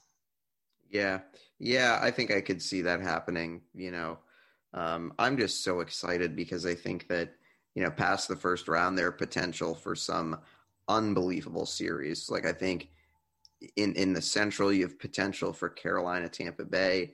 In the West, you have potential for Vegas and Colorado. You know, and then even in the North, you get Toronto and Edmonton. I mean, McDavid and Matthews. Who Yeah. do, who doesn't want to see that? Yeah, unbelievable, unbelievable. you know, and then with the Bruins. But I think that, and I said this to someone this morning, I think that if the Bruins can get out of the uh, Washington series without someone getting hurt, I don't think that there is a team that can beat them in the East. Like, I think Yeah. that they would beat Pittsburgh or the Islanders. So I agree. um, I have the Bruins coming out of the East. I just think that the way that they're playing, there's not many teams that can beat them. So, you know, I have them coming out of there. As far as the North, you know, I, I like Toronto. Um, I just think that, you know, Edmonton, like I said, I think Edmonton will go as far as Mike Smith will take them, but I don't think that they can beat uh, Toronto just with the multiple guys that Toronto can throw at you um, in terms of goal scoring. So I like them to beat Edmonton, but I think that that series is going to be, you yeah, know, that one crazy. be tight. Yeah, I think it's going to be very tight and could easily Yeah. go the other way. You Mhm. know, that's the thing about these playoffs is I have my own predictions for how I think it's going to go, but it could very easily go the other way. Um, yeah, As far as the West, you know, I think Colorado gets out of there. I think that they've just been they've just been so good and they just can beat you so many different ways. You know, you talked about Makar, um, and it's just it's it's just unfair the amount of talent that they can roll out there. yeah, Um, it's absurd. and then in the Central, you know, I think Tampa Bay comes out of there. I think that, you know, unless something drastic happens, you know, Tampa Bay is going to come out of there. So I don't really think that there's going to be much crazy stuff that happens past the first round. Um, and then as far as winning the cup, I'm super biased, but I think it's the Bruins year. I think they, I, think, think, I think they win. Um, you know, again, I'm not really going off of like logic because logic will tell you that you know, Colorado or Vegas or Tampa Bay probably wins. But sometimes the playoffs don't make sense, and they're teams that just can get hot. And I think the Bruins are a team that is highly, highly motivated. And they have a guy on Taylor Hall who, you know, I think that if for the Bruins, for them to win the cup, Taylor Hall needs to play like an MVP. And I think based on what we've seen, I don't think it's that crazy for him to play like that. So I like the Bruins, you know, obviously me picking them probably means that they'll like lose to Washington in the first round, but you know, we'll oh we'll man, I hope not. Yeah, I hope yeah. I was thinking before the show, and it's good that you mentioned it. You know, we get Matthews and McDavid, and then on top of that, if if um, Edmonton moves on far enough, we could get McDavid versus MacKinnon. Like My getting goodness. Matthews versus MacKinnon, McDavid versus MacKinnon in two straight rounds would just be preposterous. Yeah. Um, it'd be a nice way to market your league in a league in a league that's going into a transition, you know, mm-hmm. going to ESPN in the future, right? And uh, seeing a lot of change. You know, you got to market your star players, and that's one way to do it. If you know the cards fall that way, but yeah, I don't know, man. I like I want to pick the Bruins. I buy in on them every year, but I just can't. I can't bet against Colorado, and I think Tampa Bay. Um, I think the Bruins could beat Tampa Bay, but I'm I'm leaning more towards Tampa as I uh, as I alluded to earlier. It hurts. You know, I'm I'm still very optimistic that the Bruins can do it, mm-hmm. but it's it's going to be so hard, and I, I hope they prove me wrong. I yeah. really do. Yeah, well, it'll be exciting. So, uh, Bruins Capitals kick off the playoffs tomorrow at seven fifteen. So uh, that's going to be a lot of fun. So, uh, Mike, thanks for joining me this week. Um, do you want to plug yourself and talk about what what what you're doing? Yeah, I mean, if you don't, if you're listening, you don't follow me on Twitter, you can follow me at Mike underscore Cratty. Last name spelled C R A T T Y. I say that because you know people some sometimes struggle with spelling the last name because it's not the most common one out there. Um, you can follow my podcast as well at Sal and Cratty Pod. Um, follow us there. We record every week, Sundays or Mondays, typically lately. Uh, we drop episodes but yeah, you can find my work on my Twitter. Um, my work at Black and Gold is linked in my bio, and just follow. You know, I I like to think I put together some entertaining Twitter content, so yeah, I... follow me there and enjoy. If you don't follow already, welcome uh, for any prospective followers. But yeah. thank you to you. no, good friends for so many years, but first time on um, the Not Your Average Boston Sports podcast is an honor and uh, yeah, it was a lot of fun. And I'm, you know, it's the best playoffs in sports. You know, we're biased, but you know, we feel this way for a reason. Yeah. Um, and I'm excited, man. I'm really, really excited. I hope the Bruins um, can prove me wrong and capture that elusive Stanley Cup just in general. And for Tuukka Rask, I mean, we'd be remiss to not want to see Tuukka Rask finally shut up the haters. The the haters will still talk smack about him. You know, he'll be like, "Oh yeah, he won this year, but what happened in 2019 when no one on his team scored in Game Seven to the last two minutes?" But uh, we're just gonna ignore that because it doesn't fit our narratives. That's Tuukka Rask haters right there. But uh, I hope this is the year he does it, man. I really do. I really, really do. It it just be such a it just be such an fu to the the fans that doubt him. You know. Yeah, absolutely. Yeah. You know what? Like, as much as I think we'd love to see him back, I think it would be the most like awesome move ever if he just won the cup and retired. Oh yeah, oh yeah, going out on top. That'd just be like the ultimate like double middle finger to all yes, the haters. Exactly. Um, and yeah, just seeing the veteran core that you know we know won't be around forever. Right. I think we still got some time left. Win another one see Nick Ritchie win a cup like after after all the you know stuff he went through last year and the turnaround to cap it off with a cup in his second year.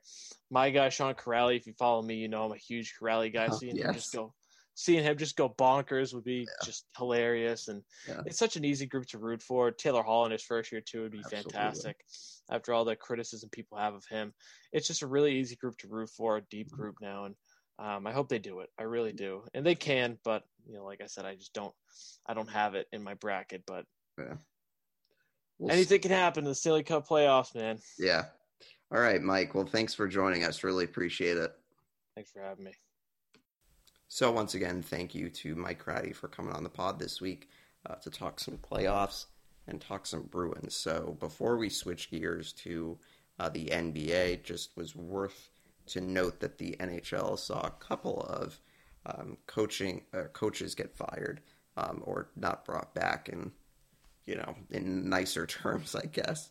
Um, but the uh, Coyotes firing Rick Tocchet after two seasons, I believe. Coyotes kind of had a, a, disappointing season this season. Didn't really um, play much up to, you know, expectation. You know, still kind of an interesting mix of young players, but they just really uh, could not put it together this season. So Tocchet is out in Arizona. Um, obviously, kind of the most, the biggest news I think was David Quinn being out in New York with the Rangers. You know, I think that it made sense. You know, I think that when they brought him in a couple years ago, I forget how long ago it was, um, that you know he seemed like a good coach to bring in. You know, during a rebuild, but I think that now the Rangers are realizing, okay, you know, we have a team that's ready to compete. I think that they you know, need to get a coach that is, you know, ready to compete. So uh, someone like Gerard Gallant, I think, would make a whole lot of sense. You know, he's a guy that has uh, won one in Florida and uh, Vegas, obviously. So I think that that would be a solid hire for the Rangers. You know, I'd be curious to see what else um, they're thinking, but I think that they're in good hands. I think that you know, as long as they get a coach that you know will make sense for the for the young nucleus of the team, but also for you know kind of the not the veteran players because they're not exactly old, but you know the established players like the Panarins and the Zibanejads and all that. So um, that will be interesting to see. John Tortorella also out in Columbus. You know, like Arizona, they had a pretty disappointing season. Obviously, the uh, trade for uh, Patrik Laine didn't exactly work out exactly as they had hoped, but um, I still think that Columbus is a team that's pretty talented, and you know if they can get the right coach to get you know the players kind of I don't know really how to say it, but I think like just getting a coach that's going to be a good fit, you know, I think could work wonders for this team. I think that Tortorella may just have been the wrong coach for this group. Um, that maybe bringing in someone else can help kind of unlock uh, more of their potential because they are a talented team. I mean, you look at Seth Jones, Zach Werenski. I know Werenski got hurt toward the end of the season, um, but they do have a pretty good collection of, of players. So uh, that's a team that I'm very interested to see who they hire.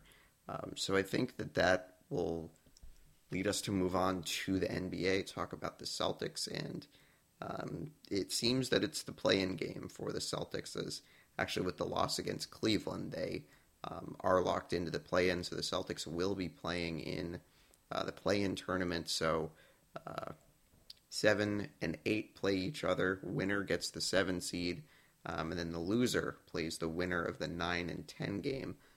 So I think how it's looking right now, Celtics are seventh, uh, Hornets are eighth. I think the Pacers are ninth, and then I think the Wizards are tenth. So um, if the Celtics do hang on to that seven seed or the eight seed, um, all they have to do is win one game, and they're in the playoffs. So, um, you know, it's just I think it's as you've seen with this team all year. You know, it's just going to be what it's going to be, and um, obviously, it's not this season that any of us really expected. You know, obviously, not the season that we wanted. You know, I think a lot of high expectation coming into the year, but um, things just haven't worked out, and um, I think that more and more it's just yeah, it's it's whatever this team is going to be. You really have no idea what you're going to get every night. You know, the Celtics are you know struggling to beat teams that are bad. You know, and obviously struggling to beat teams that are good. You know, it just was like those two games against the Heat. It just was like they dug themselves into big holes. You know, as they've kind of done all season, and um, for some reason just can't stay focused in in games. And, you know, you saw how they played on Sunday against the Heat, you know, 26 point deficit, you know, at the end of the half. Celtics storm back. And it's like, all you had to do was play decent basketball for the first half, and you probably would have won the game. And that's kind of just been the story is the Celtics can't play with the tenacity and the focus and the motivation for a full 48 minutes. They can play in stretches, you know, and I think you you saw that you know, on Sunday against the Heat with, you know, some runs that they came back in the game, but it's just, you know, for whatever reason, it's just it's just not working out for them. So uh, the Celtics will have to earn their spot in the playoffs the hard way. Um, you know, I think that they should get out of the play-in. I really don't see a scenario in which they lose, you know, unless they really fall flat. But you know, matching up against the Indiana Pacers or the Charlotte Hornets, you should be able to win that win that game. Um, but obviously, you never know. But I think that you know the Celtics should be fine. You know, if maybe they happen to lose one of the games, I think that they should be able to win. You know, one of them. So if the Celtics are able to win that first game, um, then they will get the seven seed. They will most likely play the Brooklyn Nets. If the Celtics lose in the 7 8 game, then they will play the winner of the 9 10 9 10 game, and then the winner of that will become the 8 seed. So Celtics looking down the barrel of playing either Philadelphia or Brooklyn in the first round. So it's not looking good, I don't think. You know, I don't think that the Celtics really have a shot to beat either of those teams. Um, you know, I think that Philadelphia probably matches up better for the Celtics. That I think the Celtics could, you know, do well in a couple of those games, but I think winning a series against them is almost an impossible task. Um, and I also think even winning two games against the Nets, I think would be difficult to expect. You know, I think that I wouldn't expect the Celtics would last more than five games against the Nets. Um, maybe they win an extra game against Philly. You know, if Philly really crumbles under the pressure of being a number one seed.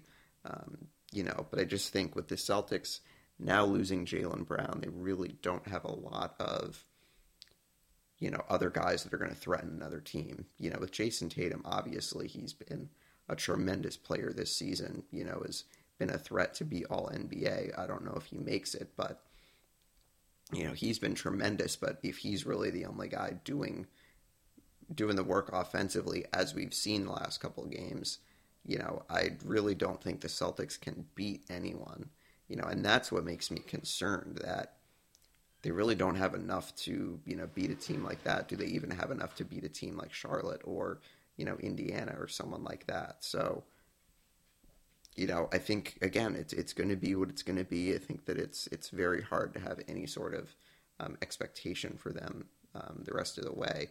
Play the Timberwolves and the Knicks their last two games. Celtics are pretty much locked into that seven or eight seed, so don't really think that either of these two games matter much. You know, obviously they probably would like home court advantage, so I think that they try to win one of these games. Um, but you know, I think that you know with Jaylen Hurt, it's it's difficult for this team. You know, as they're kind of down a, a scorer and a really you know tremendous player. Um, but you know, I think that there might be something to be said for the Celtics. Could have something to motivate them. You know that they realize that okay, Jaylen's out, and you know we have to keep fighting. We have to, you know, bring the effort and the work that's necessary. I think it's it's it's hard to expect that based on what you've seen this season, but you know, I think that it's possible that the Celtics could, you know, use that as motivation and you know really overachieve and play really well in the playoffs. I don't think it's enough to beat the one or the two seed, but I think it might be enough to you know make it an interesting series.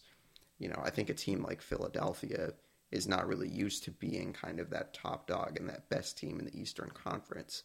So I think that the Celtics, you know, logically could make things difficult for the Sixers, but I don't think it would be enough to beat them. Um, and I think the Nets are, you know, are a different story. I just think that based on the way the Celtics have really been disinterested in playing defense, um, that's not a team that you want to play because you know James Harden just came back you know, you have Harden, Durant, Kyrie Irving, you know, three of the most dangerous guys in the NBA, you know, that pretty much could score 40 at any in any game. So, you know, I'm not saying that oh the Celtics should, you know, intentionally lose the 7-8 game, but, you know, you're looking in you're looking down the barrel of playing a Brooklyn Nets team, you know, that is just now maybe getting back to health. So, you know, that will be interesting to see. So the Celtics, you know, at the moment would be lined up to play the Charlotte Hornets in the first round, um, or in the first play-in game, first round of the play-in game, if if you want to call it that. Um, so Jaylen Brown, obviously the news a couple days ago that he is going to have season-ending wrist surgery. Um, not sure exactly when he suffered the injury. Um, you know, there was a fall in the Oklahoma City game, you know, that made it look kind of interesting made it kind of look like maybe he had heard it during that play. Um, could have heard it a couple weeks ago, maybe against the Lakers. I think that he had taken a spill in that game as well. So, you know, obviously it's tough, you know, because Jaylen was having a tremendous season. You know, I think that despite all the inconsistencies of the Celtics this season, you know, he had been one of their best players. So, you know, it's it's too bad, and it's also too bad that people are, you know, were questioning his commitment and whether he was in it for the money, uh, because apparently there was a there was a games played bonus that he got. I think that you know, some people were saying, oh, well, you know, he just played through the injury to get money. And it's just like, I'm not even going to address that because Jaylen Brown is a tremendous young man, is a tremendous human being, means so much to the Celtics and their organization that it just, I can't believe that there would be people that have the audacity to question his commitment like that.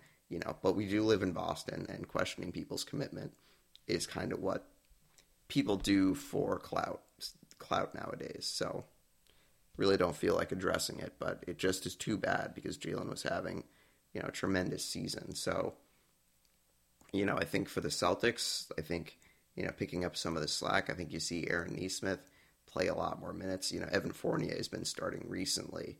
Um, so, you know, I'd expect that that would continue. Um, and he's been playing great. You know, I think that another kind of one of the bright spots of the last few weeks is Fournier is really starting to kind of find a groove um, and really starting to be that knockdown shooter um, that the Celtics expected when they traded for him. And obviously, you know, it didn't go perfectly. You know, he missed his first 10 shots in his first game, um, you know, then had the bout with COVID. But I think he's really starting to kind of find a groove. And I think that him and Kemba Walker have been a really tremendous kind of duo in the last couple games. Um, but I really think it's just defense and and the lack of commitment that is kind of um, dooming the Celtics. That defensively, it's just it's very hard for them to play with the same energy. It's very hard for them to play with the same energy, you know, throughout the whole game. And you know, I don't know. I don't really know what that's a matter of. You know, I think that you know this summer you could see a lot of changes. Um, Danny Ainge was on uh, Toucher and Rich this morning, you know, and mentioned that um, they probably are going to have some changes, you know, with the team. You know, made it clear that Brad Stevens is not going to be, you know, fired or anything, but you know, you could see some roster change. And you know, honestly, I think it's about time. I think that you have some guys in that roster that I don't know really have not proved to me that they can be legitimate NBA players. Um, and so the Celtics, I think, need to do a better job of getting some older veterans on that roster. I mean, you look at the Heat when the Celtics played them the other day. You have guys like Trevor Ariza. You have guys like Andre Iguodala. You have guys who've been around. You know, if is it really necessary that they've won the championship? I don't really think so. You know, I think it's guys who just have been in the league for you know ten or so years, understand what it takes to play and what it takes to, you know, bring it every single night. And I think the Celtics don't have enough of a veteran presence on that bench to kind of keep guys focused and keep guys being like, okay, you did this really well. You have to keep it going. I think that the Celtics, you know, have some guys like Tristan Thompson, Marcus Smart, Kemba Walker that, you know, can be good, you know, can can be a good veteran presence for Jaylen Brown and Jayson Tatum, but I think that they need more of it, especially on the end of the bench. Um, I think they just have too many guys that are G League players, and that's pretty much it. You know, God bless Tremont Waters, Tacko Fall. You know, they work really hard as two way players, and I'm not saying that you know they've not worked hard because I think that they have, but you're in the NBA, and I think that the Celtics need to be as deep as they possibly can, and I think the roster construction kind of failed this past this past off season. So, you know, I think that they they need to make some changes. So, um, that will be interesting to see what happens this summer. But you know, who knows with the Celtics and the rest of their season. Uh, most likely, they are going to play in that play-in game against Charlotte. Remains to be seen whether they'll be um, a home game or not. You know, and then likely, if the Celtics make it out of the play-in tournament, they are most likely playing the Nets or the Sixers. Um, so, I think looking around the rest of the NBA kind of makes sense as we are right towards the end of the season. Um, some of the playoff matchups have not been um, determined yet, so I think that with a couple games left, to probably give you guys a, a, playoff preview. I think once the play-in tournament is is over um, next week, uh, the NBA announced that they will create an award in honor of Kareem Abdul-Jabbar. I think based on uh, social justice, so that's a great thing to see from the NBA. Um, the Lakers raising their title banner last night, um, winning last night and staying alive for the six seeds of the Lakers are in uh, danger of finishing in that play-in tournament. Um, and Victor Oladipo is going to have season-ending surgery on his knee. So, uh, really, it's been an unfortunate last couple of years for for Victor Oladipo.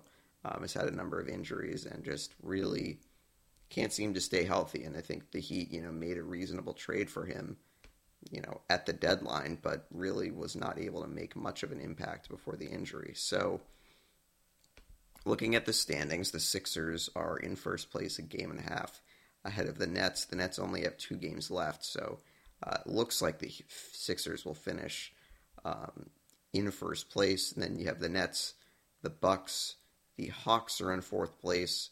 So that might so this might change. The Hawks are in fourth, Heat are in fifth, Knicks are in sixth. Uh, possibility that those three teams change, you know. But mentioning you know the Bucks also, those four teams, the Bucks, Hawks, Heat, and Knicks, you know, some combination will play each other. Um, Hawks and the Heat at the moment, Bucks and the Knicks at the moment.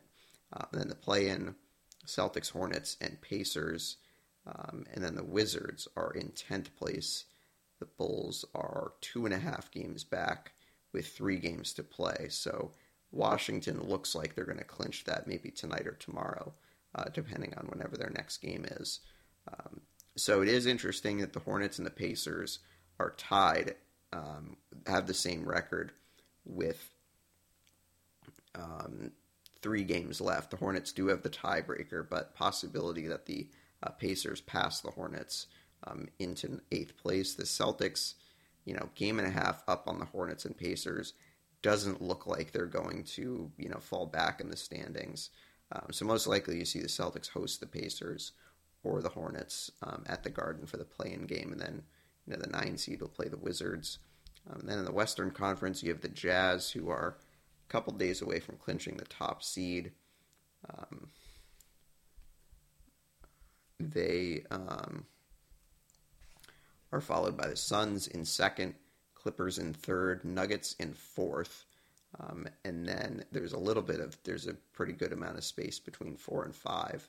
Uh, the Trailblazers are in fifth, Mavericks in sixth, uh, Lakers are currently in seventh, just a game behind Dallas. Each team has two games left to play, so the Lakers still very well, very much in danger for that play-in game. Uh, the Warriors and the Grizzlies have already clinched a spot in the play-in, so they are in, and then you have the Spurs that are two games ahead of the Kings uh, with three games to play. So it looks like the Spurs will be there. Uh, be very interesting if we see if we saw Lakers and Warriors in the play-in um, and then Memphis and the Spurs in the 9 10 game at the moment. Um, it looks like the Spurs are pretty locked into the 10 seed. Uh, Memphis and Golden State are only separated by half a game, so there's a chance that those that those teams might change. Um, and then that seven spot is going to be either the Lakers, the Trailblazers, or the Mavericks uh, for that final play-in spot. So you have Houston that um, I think by a good margin, has the worst record in the league, so they will have the best odds in the draft lottery. Celtics do not have do not have another team's lottery pick this season, so or do not have another team's first round pick, I should say. So they just have their own. So obviously, if the Celtics drop out of the play in, then there is a chance that they could get a somewhat of a decent lottery pick. Um, so that's something to keep your eye on. So We'll move to baseball, move to the Red Sox. They have been having a little bit of trouble uh, recently. They've been a little off and on, you know, ever since that um, those two wins against the Mets. The Red Sox have kind of been all over the place. So since that series, they've lost three out of four to Texas, one three out of or one two out of three against Texas or against. Okay, let me start again. They lose three out of four to Texas. They win two out of three against Detroit, win three out of four against the Orioles, and have lost the first two games of this series with the Oakland Athletics. So um, it's kind of been all over the place. Red Sox still in first, obviously, but You know, I think that it's starting to appear that, okay, you know, we are past the hot start and we're kind of into the rest of the season.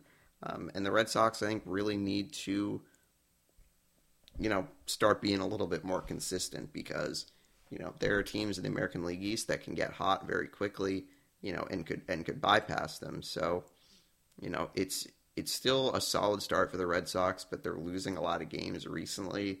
Um, they've really been struggling to score, you know, which is kind of unlike them. But again, you know, as I said last week, it's a 160 game season. You're going to have stretches where the offense has a hard time, and that's kind of what you're seeing right now. You know, you'll have stretches where you know the pitching isn't great. We haven't really seen that yet, which I think at least is encouraging that the starting pitching is you know been pretty solid. Rodriguez obviously gave up some runs last night um, in his start, but for the most part, I mean, you're not having pitchers that are giving up six, seven runs, you know, in a game. You're not getting bad starts, which I think is kind of a silver lining. That okay, they're getting solid enough pitching. It's just the hitting that you know kind of has gone cold a little bit recently. Uh, with three straight losses, Red Sox will try to snap the skid against Oakland tonight with their last game. The Red Sox then will play uh, three games at Fenway against the Angels and Mike Trout and Shohei Ohtani.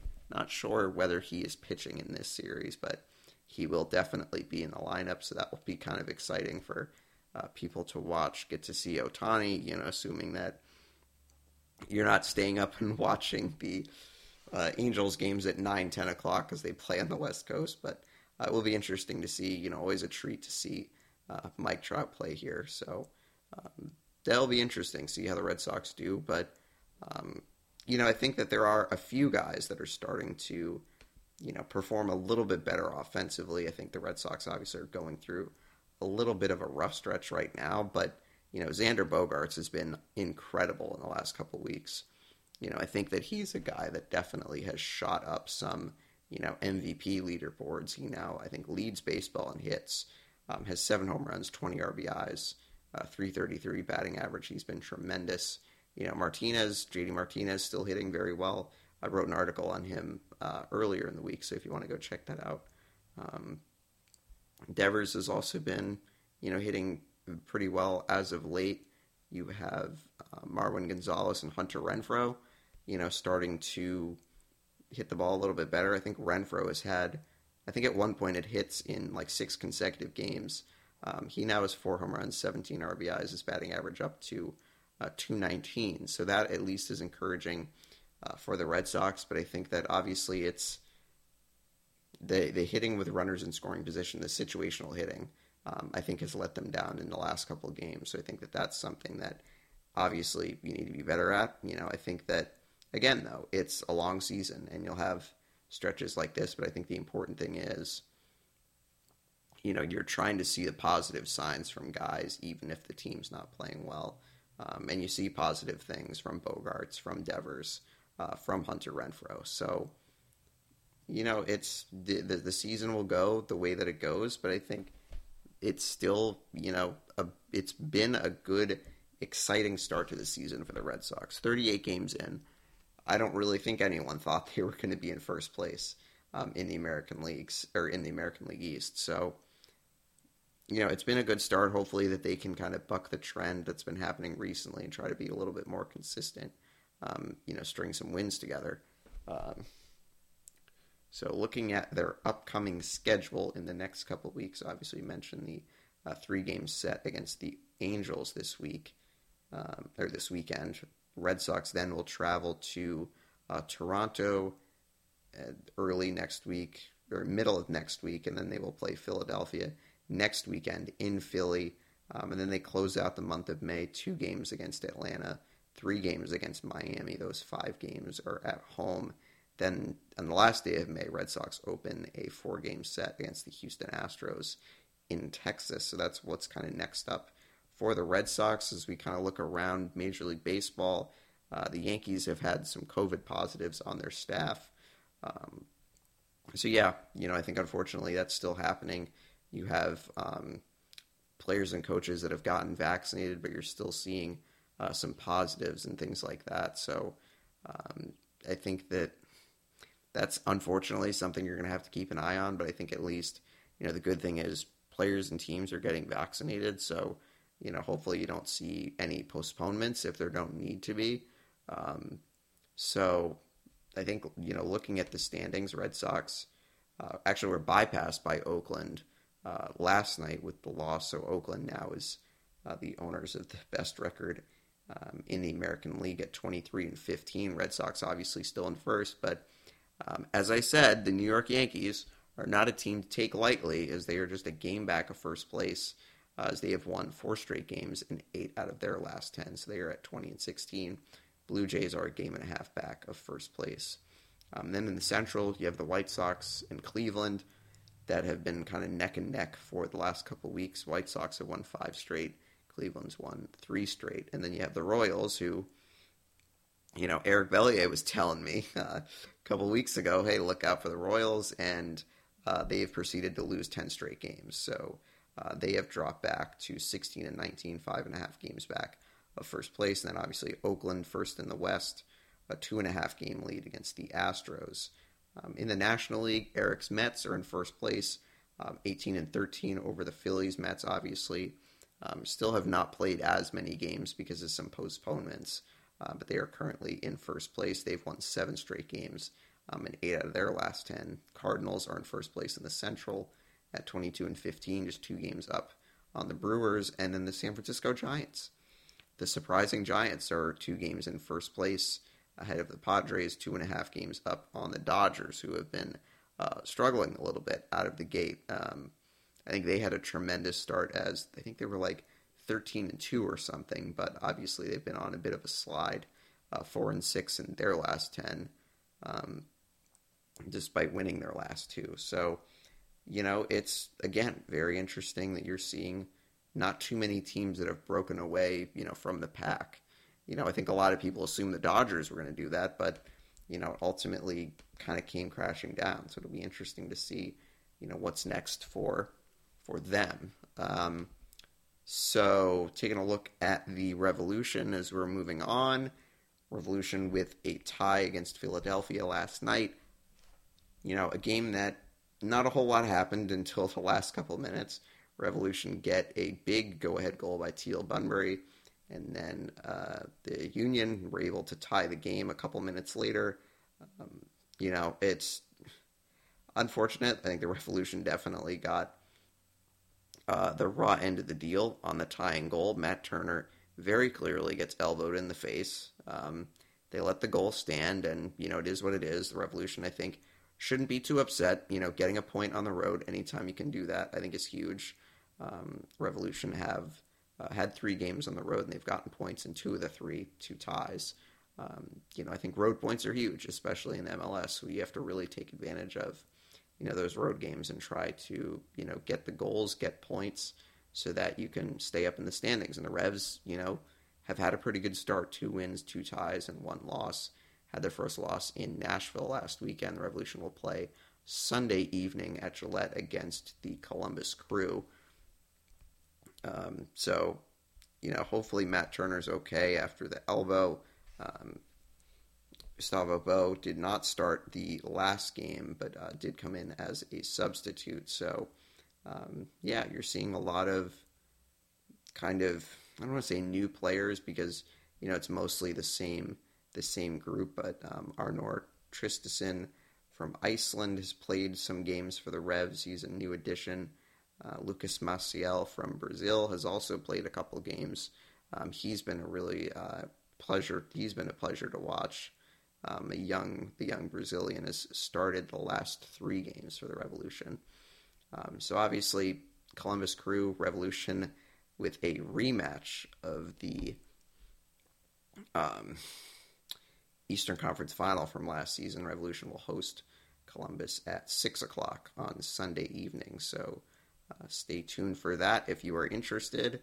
Um, and before we go, uh, made sense to uh, touch on the WNBA as they will start their season um, on Friday night with uh, four games Indiana against New York, Connecticut against Atlanta, Phoenix, Minnesota, and Dallas and Los Angeles. Seattle Storm, obviously the defending champs, Breanna Stewart was incredible in the bubble. Um, so I think the Storm are definitely a team that could uh, challenge to win again. Um, the Vegas Aces, after losing in the uh, finals last year, losing Angel McCoughtry uh, to a torn ACL, so that's really too bad.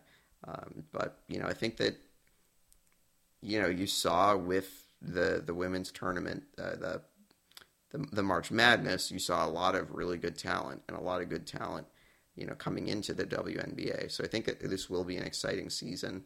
Um, you know, obviously after the success of the the Wubble last season, um, I think that there's all the reason in the world to be um, excited about the WNBA this season. I think taking a look at um, some power rankings, I was looking at that yesterday. Um, the Aces, I think, open up as a preseason favorite, um, as they obviously lost in the finals last year. But um, I think that you could see some some challenges at the top. Um, you know, uh, I think it was Chicago bringing in Candace Parker um, who is you know not not getting any younger, but I think that you know it was a really interesting this it was a interesting addition for them because I think that they're in a position that you know bringing in someone who you know even at her age still is a tremendous player. Um, I think that I think that it's just kind of a good kind of go for it move. So um, I really like that. I think that's a team that definitely you should keep your eye on.